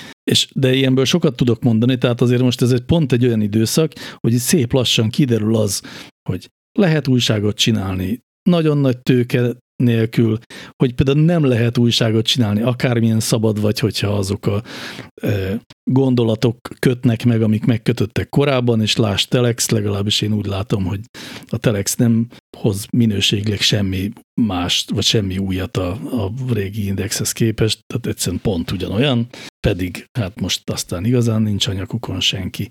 Lehet e, minőségi újságírást csinálni, lehet hosszú dolgokat csinálni, és ezekre van igény, ez derül ki. Szóval, na, hogy tele vagyunk ilyen prekoncepciókkal, és az egyik ilyen prekoncepció az, hogy olyan újságot akar, kell csinálni, amit az olvasóid akarnak olvasni, mert úgyis csak azt olvassák el, ami az ő véleményüket erősíti. És ez nyilván így van a Story magazin szintjén, és nyilván így van a, az igazi tömegmédia szintjén, vagy nem nyilván, de lehet, hogy így van, nem tudom és el tudom képzelni, az RTL klubban egy, eh, egy értelmiségi vitaműsor az este 8 órás sávban az megbukna, mármint, hogy nem hozna elég nézettséget, de speciál azt is el tudom képzelni, de ezt majd te mindjárt megmondod, hogy így van-e vagy nem, hogy, hogy lehet, hogy este nyolckor egy értelmiségi vitaműsor az RTL klubban az, az mit tudom, harmad vagy negyed annyi nézettséget hozna, de viszont olyan nézői körből, hogy bőven lennének hirdetők, akik azt mondanák, hogy ők pont ezeket akarják elérni, és összességében nem lenne annyira bukó a dolog.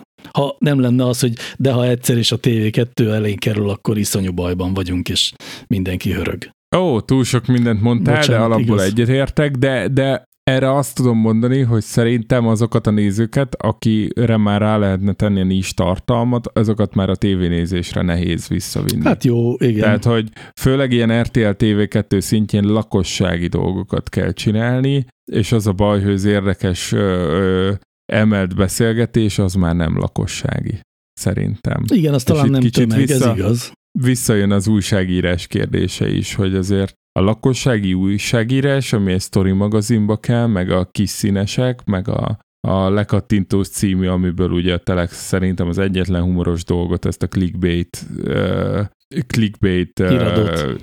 híradót össze tudta rakni, azt úgy kell megírni, hogy mindenki értse, de egyébként hát figyelj, tehát, hogy ez a kérdés, hogy a partizán, mint olyan, most azt én itt pozitív konnotációban emlegetem, mint olyan, az megélne tévéképernyőn, és szerintem bizonyos csatorna bizonyos szlotjába simán hozná a számokat. Így van.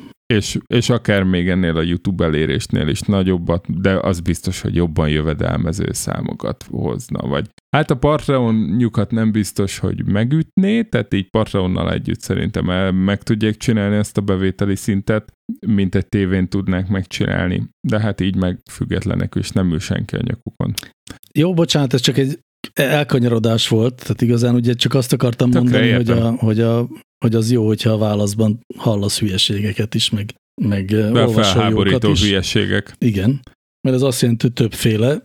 A másik, vagy mondjuk, hogy amit én mostanában nagyon sokat olvasok, az azonnali.hu, ugyanez a helyzet. Ott tíz cikkből három olyan, hogy de nem, az se háborít fel. Tehát ott, ott azt szeretem, hogy ott lényegében az egyik főszerkesztő, mondjuk, hogy nem, a főszerkesztő páros cikkein kívül semmi nem háborít fel, azok többnyire felháborítanak, azoktól többnyire hisztirohamot kapok, és az tényleg úgy olvasom el, ahogy más, nem tudom, Gyurcsány beszédet hallgat, hogy így nagyon ideges akar tőle lenni. Jó, van, elolvasom, hogy kávé helyett. És utána szólsz a lányoknak otthon, hogy ma léci, ne szóljatok hozzám, mert már megint valamelyik főszerkesztő írt az azonnalira, jó? Hát szerencsére ennyire nem durva helyzet. Na de hogy, szóval tehát a, a többség, tehát van egy csomó cikk, amivel azt gondolom, hogy ezzel nem értek egyet, ez szerintem itt hibázik, ott hibázik, de ezzel semmi bajom nincsen, hanem pont iszonyan örülök, mert hogy az is korrektül van megírva, és egy korrekt véleményt olvashatok, ami nem egyezik az enyémmel, és ez tágítja az én világlátásomat, és ez iszonyú jó. A kérdés csak az, Feri, hogy miért kellett a Telexre még egy főszerkesztő? És igazából ezért kezdtem ebbe az egész unalmas sajtópiaci e, véleménydiskurzusba, mert hogy a legutóbbi beszélgetésünk óta a Telexben föltűnt újra Dúl Szabolcs Hát persze. előkerült, mint társfőszerkesztő, Igen. és a, amúgy nekem nagyon szimpi, és nemrég a Korányi Kórházban szembe találkozó, velem szembe találkozó munkverának társ főszerkesztője lett. Igen. Ez így előre ki volt találva, vagy őt akarta oda nép, vagy ez ilyen emblematikus, vagy ő tud valamit, amit a többiek nem tudnak, vagy Én csak fogalmat sincs, irreleváns. Fo- fogalmam sincs. Hát számomra irreleváns is egyébként, az egész Telex kezd azzá válni, de most ez nem, nem akarok itt nyafogni ezen, hanem inkább... Hát figyelj, én így néha beírom reflexből az indexet, akkor magamra szólok, akkor megnézem a telexet, és akkor van ott valami, de inkább nincs, megnézem, hogy nem tudom én hány fertőzött koronavírusos van, és akkor megyek a dolgomra. Én minden Tehát, nap Vagy nagyon rendesen olvasom a Telexet. Rendesen sokat. Büszke Tehát, hogy vagyok a. Telexet uh-huh. olvasok alapvetően meg 24-et, rendszeresen sokat, tájékozódásképpen, és na de hogy, a, hogy, a, hogy miért kellett társfőszerkesztő, én azt gondolom, hogy abban a pillanatban, amikor a Dulszabit kirúgták, akkor, akkor szerintem az Index szerkesztősége elindult egy olyan úton, ami nek kb. ez a része világos volt, hogy újra összejön a csapat, és azt nem úgy képzelték, hogy a Dulszabi nélkül, hanem úgy, hogy a Dulszabival. Viszont, mivel lehetett tudni, hogy egy erős versenytilalmi korlátozása van, amit egész biztos, hogy ebben a helyzetben nagyon-nagyon figyelni nem fognak, tud kifizetni a telex. és nem fogja tudni kifizetni a Telex, ezért muszáj volt egy főszerkesztőt választani, aki az akkori főszerkesztő helyettes lett Munkvera, de szerintem ezt az első pillanattól lehetett tudni, hogy Dulszabi vissza fog térni, és hát azt mégse lehetett mondani, hogy akkor a Vera mostantól kezdve már nem főszerkesztő, hanem ezért lett ez a társfőszerkesztői rendszer. Biztos kapóra jött, és egyébként is milyen jó, de én végig azt gondoltam, hogy, hogy a Vera azért lett főszerkesztő, mert valakinek el kellett vállalni ezt a feladatot. Lehet két főszerkesztő? Te dolgoztál újságnál? Hát Ez olyan, mint amikor egy cégnél, mindegy melyiknél, az egyik marketingosztály, tehát egy olyan cégnél, aminél több marketingosztály is van, mindegy, ki tudja melyikhez, meghirdettek SEO stratéga állást, kettőt.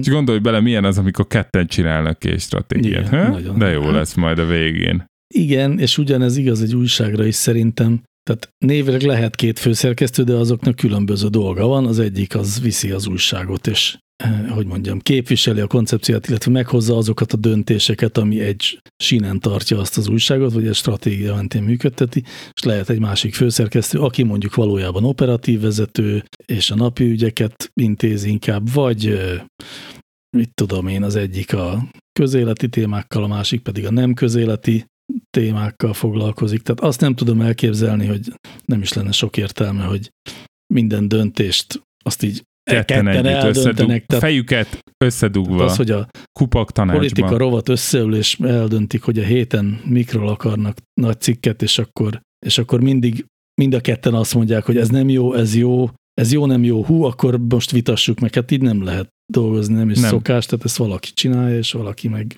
nem vesz ebbe részt. Olvasóként kiderülhet az, hogy egy főszerkesztő jó vagy nem jó, mert ilyet is láttam leírva már Twitteren, hogy fú, hát én nem szerettem, ahogy a munkver a főszerkeszt. De hát ezt honnan tudod te, mint olvasó? Hát, ezt... hát ugye elvileg az, hogy egy újságnak milyen a karaktere, az azért múlik a főszerkesztőn igencsak. Hogy milyen irányokat jelöl ki azzal, hogy milyen témákat szeret, és milyen témákat kevésbé szeret, hogy milyen szerkesztettséget vár el, hogy milyen korrektséget vár el, hogy, hogy mire tesz több hangsúlyt a kattintásra, vagy a szakmailag elfogadható munkára. Ezen múlhat sok minden, szóval azért szerintem az, és ez, és ez a főszerkesztő dolga ezeket eldönteni, és irányt mutatni. Úgyhogy szerintem igen, lehet olyat mondani, hogy egy újságon látszik a főszerkesztés. És te, mint aki a Telexről tájékozódik, látsz változást az elmúlt két hónapban? Mióta Szabolcsunk újra a pályán? Nem. Köszönöm az interjút. nem, de nem is tudom, hogy hát szóval tehát nem, a Telexen nem látok ilyen Egyébként érdekes, mert talán pont, hogy tehát véleményt látok nagyon keveset. Tehát elkezdett ilyen, ilyen objektív lenni a Telex, vagy ilyen Á, nehéz. Hát de az jó, nem? Hát pont ezt hiányoltad a 444 Ezen akadtam most meg, hogy ezen. Igazándiból tudod, milyen kezd lenni a Telex, amilyen az Origo volt régen. A, a nagy ősi időkben ugye az volt mindig a mondás, hogy az Index az a szellemes, jó stílusú, eh, kicsit gonzós egyik újság, az Origo meg a neutrális. Csak egy óra, tíz perc felvétel kellett, hogy elhangozzon a gonzó. Igen. Az Origo meg a neutrális, és kicsit unalmas, de korrekt lap, és az közszáján forgott, hogy az origós újságírók is az indexet olvassák inkább. Na, és most a Telex eljutott szerintem oda, hogy ő lett az új origó. És akkor mit olvasnak a telexesek? Hát én kicsit félek, hogy a telexesek telexet olvasnak. Ó. Oh. E, nyilván, na azért ez messzire vezetne ez a tippelgetés. Hát biztos, egyébként szerintem ilyen Guardian-t meg ilyeneket olvasnak. Jó van, hagyjuk ezt az unalmas magyar sajtot, Hát jó? igen, szerintem hagyjuk. De utálod a témát? Nem, egyáltalán nem. Engem érdekel, csak tényleg mindig azt gondolom, hogy az ilyen nagyon szakmai jellegű dolgok, azok szerintem keveseket érdekelnek rajtunk kívül. Hát figyelj, majd megnézzük, tudod a csártot, Megnézzük hogy így leesik-e. Igen, igen. Vagy nem, vagy nem esik. A zenénél úgy is leesik, akkor most zenélünk. Le a csárttal.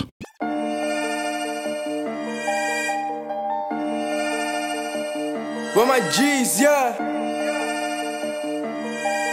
On.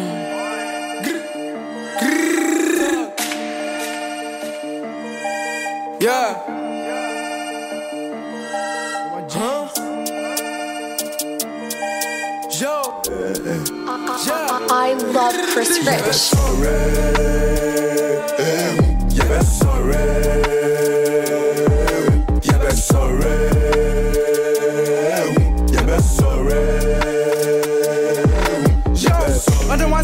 my bros. Young bull coming, I'm dealing with goats, yeah. One test, yeah, breath, yo. Getting my packs and building my bones, yeah. On the road coming, you found back up, me, I know we coming. Young bull tracks, yeah, I'm killing your dummies. Went to me for this, that time coming. Yeah, I'm on guard. Wishing the grave for my dogs. That I remember, but the feel got lost on my guard. Yeah, I know I saw to me more. Mr. Shot said this man's got me lost, I drawn for them on the line. Got plans for another line. Big stacks, big stacks, so I run for a better line. Got rings, I go hard on niggas, I'm better than whoa.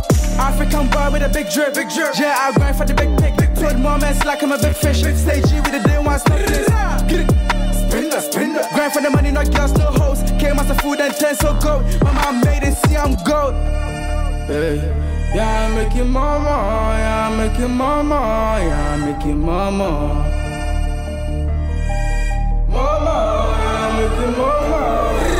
Yeah, that's sorry.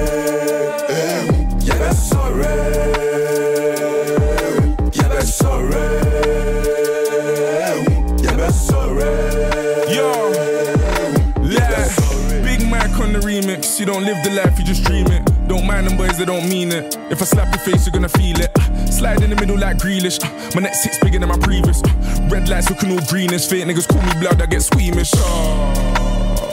The boys just way too bossy. Double platinum from Bossy. Five times double platinum, get them off me. Yeah. I'm a real foul you like Joffrey. I am the king, nobody can't stop me. See when I get the job done, that's ah. I was cooling, I was resting. But this year, next year, I'm on the next thing. Master my flow and my style to perfection. Tell the truth and it sounds like I'm flexing. Big but my fam call me Junior. My bad, I should have pulled up sooner. Look in my see Kwame and Krumah. That's a real presidential black man. Real revolution starter. And I ball like the youths in Barca. Bare chest thing when I walk through Ghana. And I don't do beef, I do karma. I swear we're the last ones left. The man them love cuff, cuff, queff. And anywhere I see you, dons in the flesh, just know that I can't let you go like Steph is. Yeah, sorry. Yeah, sorry. Yeah, sorry. Straight to the top, why I go stop? I started with zero. Started from nothing. DC I chalk, but you still the flop. It might be your ego. I take off my T now, yeah, any BB. I think I'm a hero. RIP Biggie, I'm learning from Diddy, you niggas be emo. Bad boy, then they find me like Nemo. Back kids, money played, yo, fuck games. If you got problems, just call me up. Why you they move like a bad bitch? I did bantama with savages. That bro, that's a campaign. I'm eyeing the heavens, I pass space. In tough times, I just my still. Tag life, ten toes. No name pains, throw. My dream will me, I'm a wish me. Eh. I wish it back tenfold. Me too shiny though. My guy, guy. I still know the fuck with the other side. I still right with my bros for all of my niggas. Hey. Yeah, I make it mama, yeah, I make it mama, yeah, I make it mama. Mama, yeah, I make it mama. Yeah, sorry. Yeah,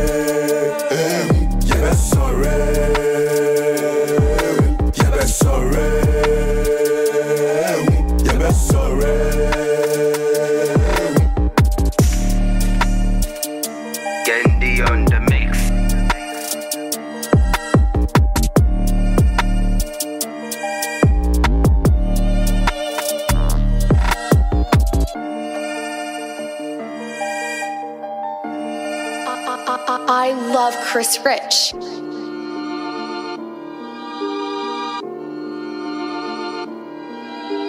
Szeretettel köszöntünk mindenkit. Ez itt a Ez itt szigorúan még mi? bizalmas. A, Mindig ilyenkor nem ezt kell ilyenkor nem mondani. ezt mondjuk. Ilyenkor azt mondjuk, hogy ez itt még mindig a szigorúan bizalmas, Titkos éjszakai rádióműsor Danival. és Ferivel. Ez az 55. adás, haladunk amúgy. 2021. április 4-e van húsvét vasárnap, és már csak 3000 valamennyi elkevertem azt az ablakot, hogy meg, megjegyezted, Feri? 3351. Nem, 194, 3194 nap van 2030-ig. Amúgy onnan jutott eszembe ezt, hogy a 444-et be kéne hozni, hogy ott is valami időkapszulára hivatkoztak, képzeld el. Ó.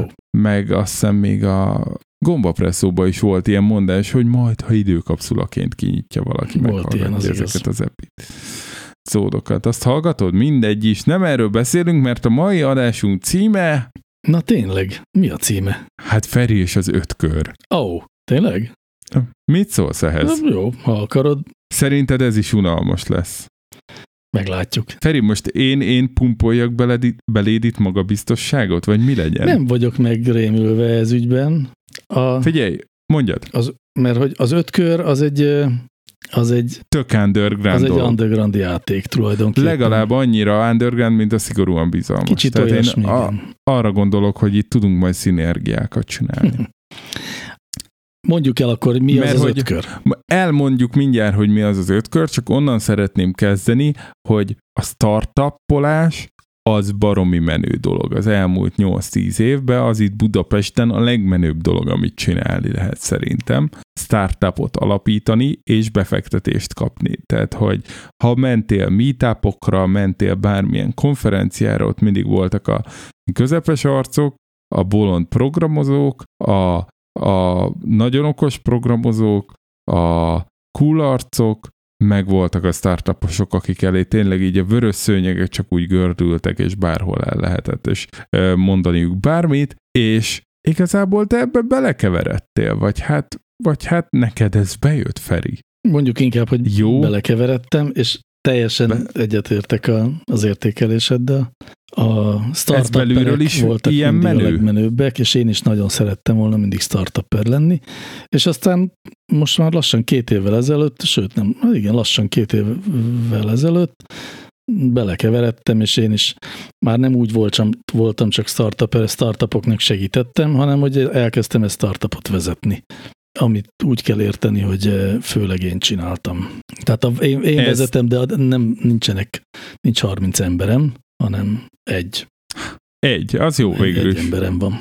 Neki adhatsz ki feladatokat, és utána számunk kérheted. Ilyesmi, igen. De hogy, hogy ez neked ilyen régi vágyad volt? Nagyon. Tehát, hogy erre te, te men, régi vágyad Nagyon volt? régi. Igen. Bakancslista? Bakancslista. És az volt a motivációt, hogy valami a nevedhez kötődjön, vagy hogy valami maradandót alkos, vagy a státusz, vagy egyszerűen az ebben rejlő ilyen anyagi lehetőség, vagy, vagy melyik ezek közül, vagy valami más. Az, hogy a nevemhez kötődjön valami, az nem, ilyesmi nem érdekel. Hogy maradandót alkossak, hm, azt hiszem, az se érdekel olyan nagyon egyébként, nem, nem, nem tűnik nagyon fontosnak. Hogy valamit alkossak, az igen, az fontosnak tűnt, és az, leginkább egyébként talán ez, hogy valamit alkothassak, és amikor valamit alkotok, akkor az ne olyan legyen, hogy valaki másnak a koncepciói mentén össze hegesztünk valamit, és ott abban én folyamatosan állítom az egyik olajpumpának a nyomás szintjét, hogy az mindig tökéletesen olajpumpáljon, hanem hogy én, az én, én olajpumpa elképzeléseimet állítgassa valaki más, vagy mindegy, hogy én magam is állítgathatom, de szóval, hogy nem, nem egy kis csavar akartam lenni a nagygépezetben, amivel sokszor nem is értettem egyet, vagy én nem úgy csináltam volna, hanem így ki akartam már nagyon régen próbálni. hogy Ha én nem hogy egy nagy csinálom. csavar egy kis gépbe? Hát igen, egyébként az, az egy jó hasonlat is, mert ez lett a vége.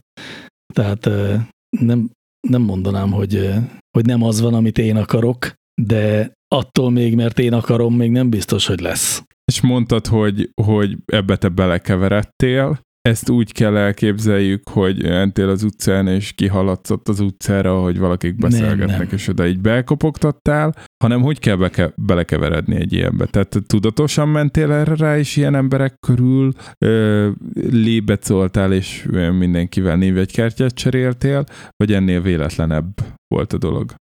Ö, Azt tudni kell, hogy én sokkal idősebb vagyok, mint az átlag startupper, aki mondjuk 20 évesen támad egy ötlete, talál hozzá társakat, neki áll a szabad óráiban megvalósítani, és aztán amikor már elég menő, akkor esetleg ugye szerez hozzá befektetői pénzt, és akkor elkezdted belőle valami nagyot csinálni. Ez egy klasszikus startup út. Ehhez van egyébként az egész startup ökoszisztéma kitalálva. Erre van felépítve a 20 éves lelkes, az idejüket befektető, és a, a majdani siker reményében a szokásosnál háromszor többet dolgozó emberekre van kitalálva az egész startup világ. Én nem így érkeztem ide, hanem úgy, hogy tanácsadóként dolgoztam már sok éve, ami azt jelenti, hogy mindenféle digitális termékek körüli projekteket csináltam, és ebben azért persze folyamatosan van startup, megrendelő, és én mindig is igen törleszkedtem a startupokhoz, és ott liegtem, hogy nem, nem, nem lehetne találni olyan projekteket, ami a startuphoz kötődik, de ennek ellenére is azért fizet valami pénzt, tehát nem, nem éhen halós, és nem a, az időmet fektetem be a majdani siker reményében, mert az, az tényleg nem a 50-es családapáknak a sportja. És aztán, és aztán régi ismerőseimmel, akik azt mondták, hogy itt van egy ötlet, amit meg kéne valósítani, és ez most pont, pont te kellenél ho- hozzá, abból lett egy projekt, amit egy ideig toltunk, és amiből aztán azt mondtuk, hogy na jó, ezt tulajdonképpen most itt az idő, hogy átfordítsuk céggé, és átfordítsuk termékké, és úgy lett. Szóval, hogy Elmondod ezt az ötletet? El szabad már mondani, nem? hát hiszen ez egy létező startup, persze, Hát jó. tehát ez a Five Words Azt nevű hittem, dolog. akkor ez nem lesz mindig titkos. Nem, ez egyáltalán nem titkos, semmilyen értelemben úgyhogy- nem titkos. Ez a Five Words nevű dolog, amit a fivewords.com-on lehet megnézni, ötkötőjelwords.com ezt, ezt, ezt a telefonszámot kell feltárcsázni. Szóval ez egy olyan vélemény felmérő szoftver, webes szolgáltatás az inkább. Hajjaj, most izébe vagy elevator pitchbe, csak Elevator mondom. pitchbe tehát, vagyok, és mostanában annyiszor voltam elevator pitchbe, hogy egyébként most így nem is jut eszembe, hogy pontosan mit is szoktam mondani. Szóval ez egy, mert, de tudod miért? Mert hogy itt azért értelemszerűen főleg angolul kell ezt tolni, tehát hogyha, Aha. hogyha azt mondom, hogy opinion harvesting tool, akkor az, egy, az így jól hangzik, de a, a vélemény learató. Készülék, az meg hülyeségnek tűnik. Egy, egy vélemény combine. Szóval ez egy, ez egy véleménykutatásra alkalmas eszköz, ami egyébként egy nagyon egyszerű metódus, fel lehet tenni egy kérdést egy közönségnek, akik öt szóval válaszolnak mindössze, tehát nem hosszú mondatokban, meg nem igen, nem talán eldöntendő kérdések sorával, hanem öt szót asszociálnak arra a kérdésre, és ebből a így összejövő szófelhőből próbál a Firewords mindenféle titkos összefüggéseket, vagy legalábbis a felszínen nem látszó összefüggéseket megmutatni. Mesterséges intelligencia nyelvi mesterséges intelligencia bevetésével, nek az a dolga, hogy megtalálja a fő ilyen jelentés csomópontokat azokban a szavakban, és megnézze, hogy azt, aki azt mondta, az mondta azt is, és mik azok, amiket mondanak, főleg milyen aspektusok jutnak eszébe a válaszolóknak. És ez jó lehet arra is, hogy egy élőben egy közönség előtt, mondjuk egy konferencián, vagy egy egyetemi előadáson tegyünk fel egy kérdést, akár arról, hogy mit gondol egy adott témáról egy csapat hallgató, vagy arról, hogy hogy értette meg azt az előadást, vagy azt a tananyagot, de arra is jó, hogy egy, mit tudom én, egy HRS vizsgálja meg azt, hogy, a, hogy milyen tudás hiányzik pillanatnyilag legjobban a cégből, vagy hogyan kéne javítani a, a minek hívjuk a benefitet, javadalmazást. Javadalmazás. Igen, szóval, hogy a, a de ilyesmikre Hú, való. Hát például... Bocsánat, és már csak két mondat, és aztán abba hagyom az elevator pitchet, de még nem állt meg a lift. Igen, már, már pittyeg. De már pittyeg. Szóval, hogy mindezt, eh, mivel egy kérdést kell megfogalmazni, és mivel csak ötöt szóval kell válaszolni, ezért ez az egész így lepörgethető egy-két óra alatt, akár a ötlet megszületésétől a eredmények kielemzéséig. Ez az egyik dolog, ami jó benne, a másik pedig, hogy eh, azt már elfelejtettem, úgyhogy ennyivel is rövidebb kiszállhatunk a liftből. Mit csinál ez a nagyon okos intelligencia?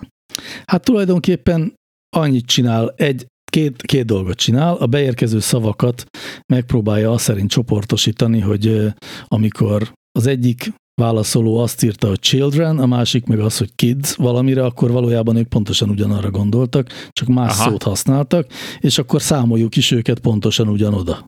Ez az egyik fele a nyelvi mesterséges Tehát ez valamiféle ilyen adattisztítás, ami Így egy... van, ez egy tömörítése a, a beérkező adatoknak, és aztán Értem. van egy másik vége ennek a történetnek, az elemzés rész, amikor pedig, és ez már az igazi nyelvi mesterséges intelligencia, amikor ezeket a szavakat egy ilyen nagy valamiféle multidimenzionális térben elhelyezi, és ilyen csomópontokat keres. Tehát a, a szavak egymáshoz való távolságát, és itt a távolság egy nagyon absztrakt fogalom, sok szempont szerint mért távolságát vizsgálja, és akkor megnézi, hogy vannak-e csomópontok, és ha mondjuk itt egy jobbra fent ott van egy csomó szó, ami mind színekkel kapcsolatos, akkor látjuk, hogy a színek valamiért fontosak. Ez is egyébként olyan fajta, tehát ez, ezek mind, mind az előző, mind amit most mondtam, ez valójában nem igazán mesterséges intelligencia, inkább ha valami, akkor uh, ilyen mélytanuló algoritmusok. Mm. Izgi. E, igen, izgi, Figyelj, ez a lényege hogy izgi. Hát tudod, mi az ilyen startuposoknál szerintem a legnehezebb kérdés, amit csak fel lehet tenni, és akkor ezt most gyorsan felteszem, hogy letudjuk, hogy, hogy ez működik? Hát annyira, mint a startupoknál általában működni szokott, annyira igen. Oké, okay, tehát, hogy a háttérben van egy-két gyakornok, aki így children átírja kitre gyorsan, vagy nem tudom.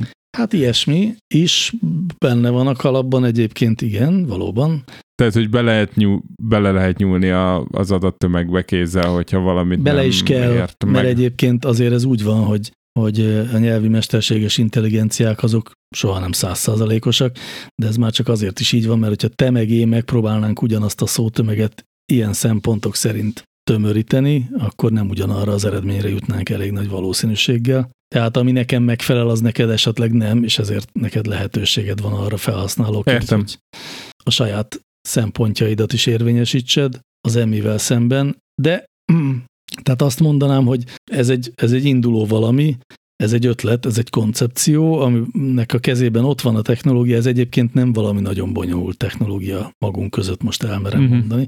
Tehát, hogy azért ez nem egy, nem, itt nincs semmi feltalálva. Az van feltalálva, hogy ezeket a meglévő eszközöket hogyan lehet egy olyasmire használni, amire egyébként nem olyan nagyon használják még. Meg hát ez az öt, öt szavas uh, megközelítés, ez is egy olyan dolog, ami nagyon sok kérdést, vagy ilyen nagyon sok faktort kivesz az egyenletből. Tehát én azt látom, hogy ilyen a, a vé, vélemény combine az azért más túlokba is elő-elő kerül ilyen digitális oktatás, online prezentáció, mit tudom én, de hogy egyből lesz egy csomó kérdésed, és én azt látom, hogy itt az adatgyűjtést azt nagyon-nagyon standardizáltátok, és, és inkább a, az adat megjelenítést, meg a kimutatást ott ott van elágazás. Tehát még egy csomó helyen már a kérdésfeltevésbe is elágazásokat tesznek, vagy választási lehetőségeket, hogy akkor eldöntendő, háromból kettő, húsz be, ide-oda szavazol, nem tudom én. Itt ez full fix, de a túloldalon, hogy hányféleképpen jelenítjük meg az egyféle inputot, az a sok.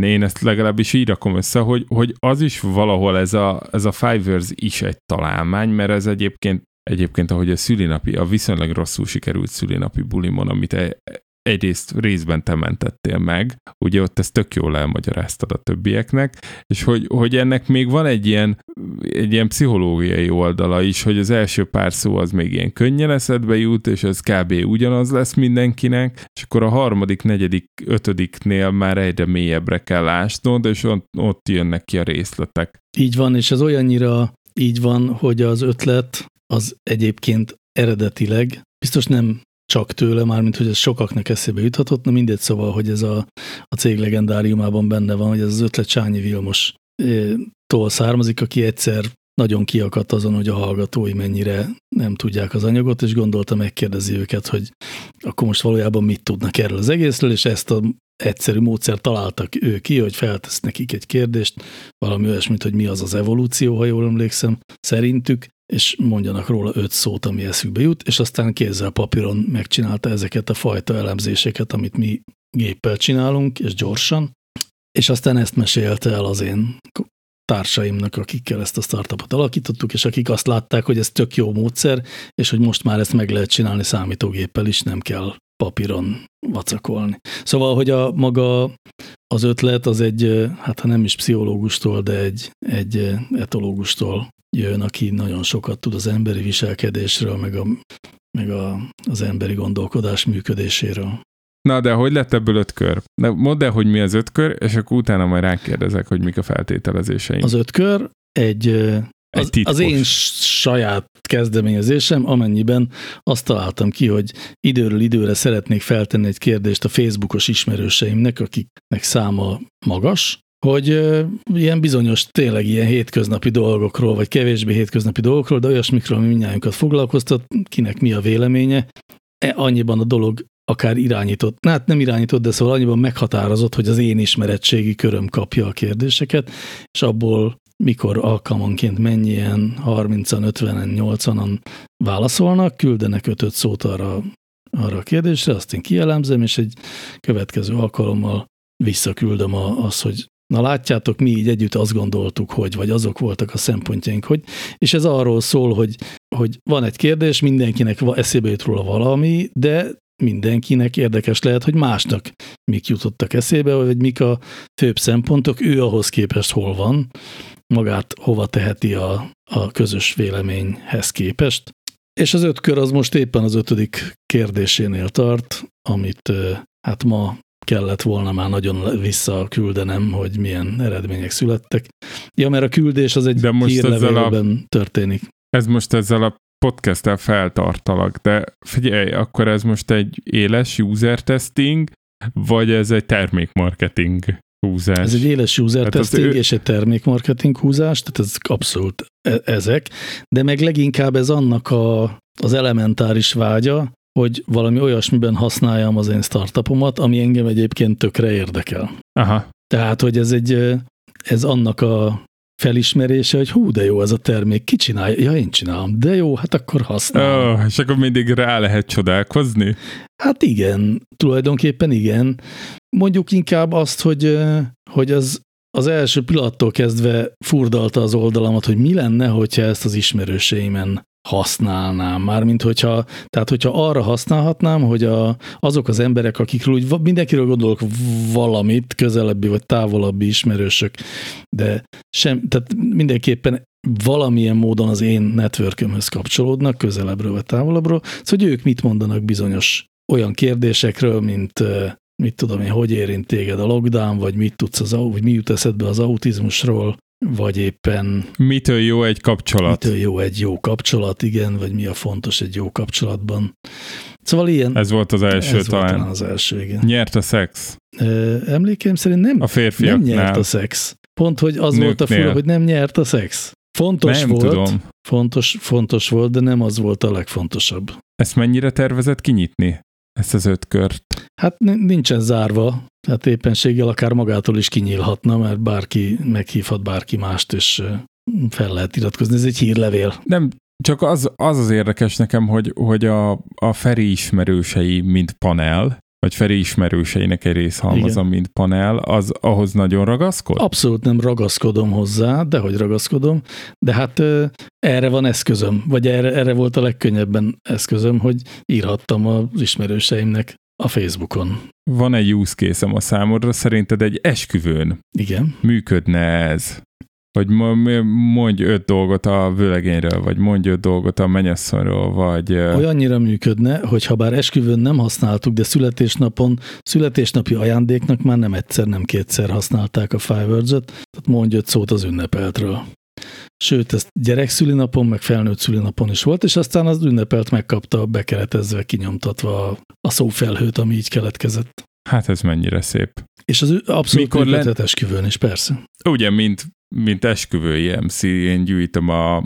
Egyszer csináltam kahútos kvízt. Esküvőn már azt nagyon élvezték. Figyelj, Feri, most van ez a startup, azt most nem mondjuk meg, hogy meddig van finanszírozva. A startupoknál mindig ez a bizonytalan Igen. Rész. De hogy te mikor lennél ezzel elégedett? Tehát, hogy tíz év múlva, 2030-ba kibontjuk az időkapszulát, visszahallgatjuk ezt, és fölhívlak, hogy na Feri, emlékszel még arra a startupra? Tehát, hogy, hogy neked már ez, hogy lett egy startup, ahol az van a névegykártyádon, hogy CEO, ha lenne ugye névegykártyád meg, ami bár egy, egy-két finanszírozási körön túl van, működik, hogy ez így már azért már le lehet húzni a bakancs listáról, vagy ez csak kinyitott egy ablakot, hogy akkor most kéne ebből tényleg nőni, ügyfeleket szerezni, és így be, behúzni a, az üzleti részét is, tehát nem csak a, a finanszírozói támogatás részét, hanem tényleg piacot találni, teremteni, és learatni, és a véleménykombány után a dollárkombányt is megindítani. A dollár kombány érdekelne engem,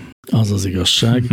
Nem, és ennek csak az egyik oka az, hogy szeretnék gazdag lenni. Az is egy ok. A másik ok viszont az az, hogy, hogy felépíteni egy vállalkozást, az a legkevésbé arról szól, hogy legyen egy ötleted. Ezzel most nagy közhelyeket fogok csak azt hiszem elsorolni, de ezt én is megtapasztalhattam most, hogy megvalósítani egy ötletet valamilyen szintig az nem nehéz, jól megvalósítani, az mindig tovább tart, buktatók vannak, irányváltások vannak benne, vagy kell, hogy legyenek. Ez, ez nem annyira menő, mint az, amikor, amikor már nem a finanszírozói pénzre szorulsz rá, hanem, hanem megvan az első saját bevételed, és amikor a Fiverr-nek elkezdett működni a fizetési modulja, és még ott többnyire ismerősök, de előfizettek, és így bejöttek ilyen 9 dollárok a, a számlánkra, attól én az, attól azért oda voltam, szóval az, az egy nagyon erős pillanat volt, és az igazi pesgőbontos hangulatú valami volt, és azt, ezt, igen, ezt abszolút szeretném odáig elvinni, amikor bejön az első, nem tudom, egy millió dollár. Az, az, az, az nagyon érdekel, hogy oda hogy lehet eljutni. Ugye az, egy, az olyan értelemben is egy irgalmatlan nagy minőségi ugrás, hogy lényegében egyedül vagy ketten, hárman eltolni egy ötletet addig, hogy az egy cég legyen, meg, meg, meg, meg hogy működjön, az egy dolog, de a kettő-három emberből eljutni a 20-30 emberig, ami egy működő terméket csinál, ami bevételt hoz, az egy egészen más tudás, annak már nagyon kevés köze van egyébként ahhoz az ötlethez ott az elején, és engem igazán az érdekel. És neked megvan ez a tudásod, vagy most tervezel szert tenni rá? Egy kicsit azt gondolom, vagy mostanában egyre többször gondolom azt, hogy, hogy ehhez senkinek nincs meg a tudása, addig, amíg nem csinálja. Inkább, tehát nem az a kérdés, hogy megvan a tudás, hogy elég sok menedzserkönyvet olvasott-e, vagy dolgozott-e már CEO mellett hosszabban. Inkább az a kérdés, hogy amikor szembe kerül egy problémával, akkor ahhoz milyen módon nyúl hozzá, és nem gondolom, hogy ehhez sok tankönyvet kellett volna átnézni, tehát a, szerintem nem az a kérdés, hogy megvan-e hozzá a tudása, hanem megvan-e a képességem, hogy a, hogy jól improvizáljak ebben a helyzetben. Egy kicsit Inkább erre voltam én is kíváncsi, mert nem gondolom, hogy itt bármi múlik a lexikális tudáson, inkább tapasztalat meg képesség lehet, ami a döntő. Azt látom, hogy a nálam egyel fiatalabb korosztály, tehát mondjuk a körülbelül a te korosztályodban egyre több olyan ember van, aki nagyon képzett elméleti szinten. Tehát, hogy tökre ismer nyolcféle módszert, ahogy a kollégákat motiválni lehet, és, és hatféle megközelítést arra, hogy hogyan kell felépíteni a cég szervezetét, vagy ez, ez a cég így csinálta nagyon jól, az a cég úgy csinálta nagyon jól, és nem látom, hogy ezek a elméletben mindent nagyon jól tudó emberek jó vállalatokat építenének aztán. Ezért aztán egy kicsit elkezdtem azt gondolni, hogy talán, amire én nagyon felnéztem mindig, vagy egészen mostanáig úgy gondoltam, hogy úristen, de ciki, hogy én egyetlen menedzserkönyvet se olvastam még életemben, és hát mit képzelek én így erről a világra. Most meg azt gondolom, hogy ha bár továbbra is azt hiszem, hogy jó lenne, tehát most jobban állnék, ha olvastam volna menedzserkönyveket, nem a céggel, hanem úgy általában többet tudnék a világról, meg több dologhoz lenne nyúlni lehetőségem. De ennél sokkal többre tartom azt, hogyha valaki már egyszer megcsinált egy céget, ától Z-ig elvitte azt, akkor ő szerintem sokat tud. Aki meg olvasott sok könyvet, arra az nem tud még olyan sokat. Szóval most egy kicsit elkezdtem megkérdőjelezni azt, hogy ez a, tehát hogy aki tökéletesen csinál SWOT analízist és, és ilyen canvas, business, business canvas-t minden ötletre fel tud húzni, az nem biztos, hogy meg tud csinálni egy céget. Hát SWOT analízist az, az bárki. Tehát én nekem a, a közgázás, ugye én vendéghallgató voltam közgázon, meg közgáz progmatot csináltam, és utána meg, ami végül egy gazdinfóval szelidült, de hogy, hogy minden közgáztárgyba el tudták mondani a SWOT analízist, szinte kivétel nélkül a végén már röhögtünk, hogy már a nem tudom én hatodik kurzusunkat veszik a Corvinuson, és bum, megint, és képzeljétek. SWOT. És amúgy néha jó, mert mondjuk a az RTL-nél csináltam egy létező applikációra olyat, hogy belapátoltam egy csomó embert a szobába, volt, aki tartalmi editor, volt, aki szélszes, volt, aki a fejlesztő csapat, voltunk mi, termékesek, tudod, és nekik ez egy tök jó közös nyelv, hogy szétosztad a négyet négy csapatra, és utána izé így megworkshopolod, tehát, hogy van, amikor jó az, de hogy ez lenne a, a non plus ultra, Hát kicsit mindent is, ad. hogy felhoztam, mert annyira boomer ötlet a SWOT analízissal bármit csinálni még. Jó, de hát amúgy meg a kanvaszok. Na mindegy. Uh, szóval mikor leszel boldog? Szóval, egy millió dollárnál? Hát mondjuk úgy, hogy két utat is el tudok képzelni, ami egyébként kielégít. Az egyik az az, hogy ez a cég elkezd növekedni és működni, és, és olyan jó, hogy hogy tíz év múlva, amikor az időkapszulát kibontjuk, akkor még mindig létezik, és én adott esetben még mindig dolgozom benne vagy körülötte. De azt is tökéletesen el tudom képzelni, és ugyanilyen elégedettséggel fog eltölteni, hogyha két év múlva megvásárolja a, a Kahoot, vagy a Mentimeter, vagy valamelyik ilyen nagy piaci konkurens, és én egy olyan opcióval, hogy még egy évig benne kell dolgozzak, aztán mehetek Isten hírivel, meg egy tisztességesebb összeggel, és utána elkezdhetek valami más csinálni. Ez is érdekel, sőt azt mondanám, hogy talán ez egy picit jobban is érdekel. Tehát arccal a dollár felé. Hát arccal a dollár Nem. felé, igen, de azért, De mert nem- ugye, a, tehát, a, miért, tehát ha valaki más miatt csinál céget, akkor azt én furcsának találom. Hát azért a világ megváltás az mindig opció, nem? Szerintem, Lehet világ megmá- megváltó szándék nélkül sikeres startupod? szerintem világ megváltó szándékkal nem nagyon lesz sikeres startupod. Ez inkább akadály szerintem a világ megváltó szándék. Hát ugye, mivel ez húsvétkor rögzítjük, a világ megváltó szándék csak egyetlen egy valakinek nem volt akadály. Mondjuk, hogy világ jobbító szándékod azért lehet, és akkor az, Az- az, az már nem ennyire monopolizált. Legyen is, nem? A monopólium, a, mármint a... Nem, nem, nem, világ megváltó szándéka mindenkinek. Mármint jobbító, jobbító, bocsánat, már belekeveredtem én is. Tehát világ jobbító szándéka legyen mindenkinek, főleg aki vállalkozik. Legyen, leg, semmiképpen ne legyen világ rosszabbító szándéka, vagy legalábbis E- ami- nagyon erősen tartsa szem előtt, hogy amit csinál, az jobbítja, vagy rosszabbítja az életet. Innentől kezdve azért ez el- elkezd egy csúnya filozófiai kanyart venni ez a történet, mert mitől jobb a világ? Attól -e, hogy lesz Hát- hát, egy egy perc alatt bevethető véleménykutató eszköz-e? Nem vagyok benne teljesen biztos, hogy ez egy nagyon fontos a világ túléléséhez. Én nem mondom, mitől lesz jobb a világ, hogyha nem hallgatók. Felkeresik a Facebookon az ötkör nevű nem annyira titkos csoportot, és belelépnek, mert akkor a következő kérdésre már tudnak válaszolni, az előzőket meg tudják nézni, és ők is ki tudják próbálni a five nem? Ha jönnek, én nagyon örülök nekik, és nagyon kíváncsi vagyok, annál is inkább, mert tök jó, hogyha ez a dolog elkezd nyílni, és Vagy- valóban nem csak rólam, meg a barátaimról szól. Hú, vagy csináljak egy, egy szigorúan bizalmasos five és kérdezzem meg a nem hallgatókat valamiről. Hát, ha szeretnéd, Ez hát érdekelne? persze, Na, majd kipróbálom. mindenképp. Jó.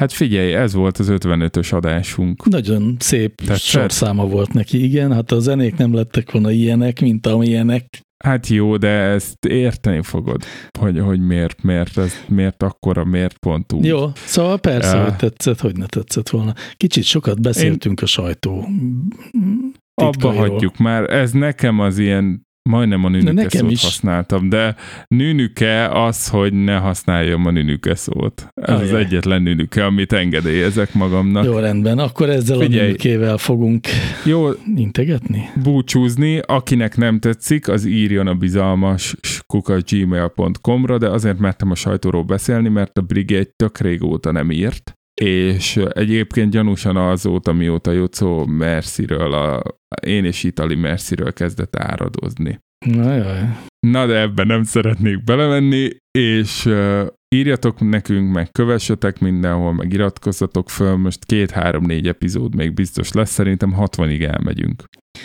És írjátok meg, hogy mit kérdezzem meg Feri az ötkörtől. Jó, egy kérdést megengedsz a nem hallgatóinknak? Meg. Miért ne? Jó, akkor, akkor írjatok egy kérdést, amit megkérdezünk az ötkörtől. Így, így. És hogyha 60-ig És aztán elmond... nem lenne elég, akkor ott van a- ózd. Jó, ezt kivágjuk? Nem vágjuk Ó. ki, de nincs nálam keverőpult, amivel ilyen dudát tudnék, vagy szomorú trombitát tolni.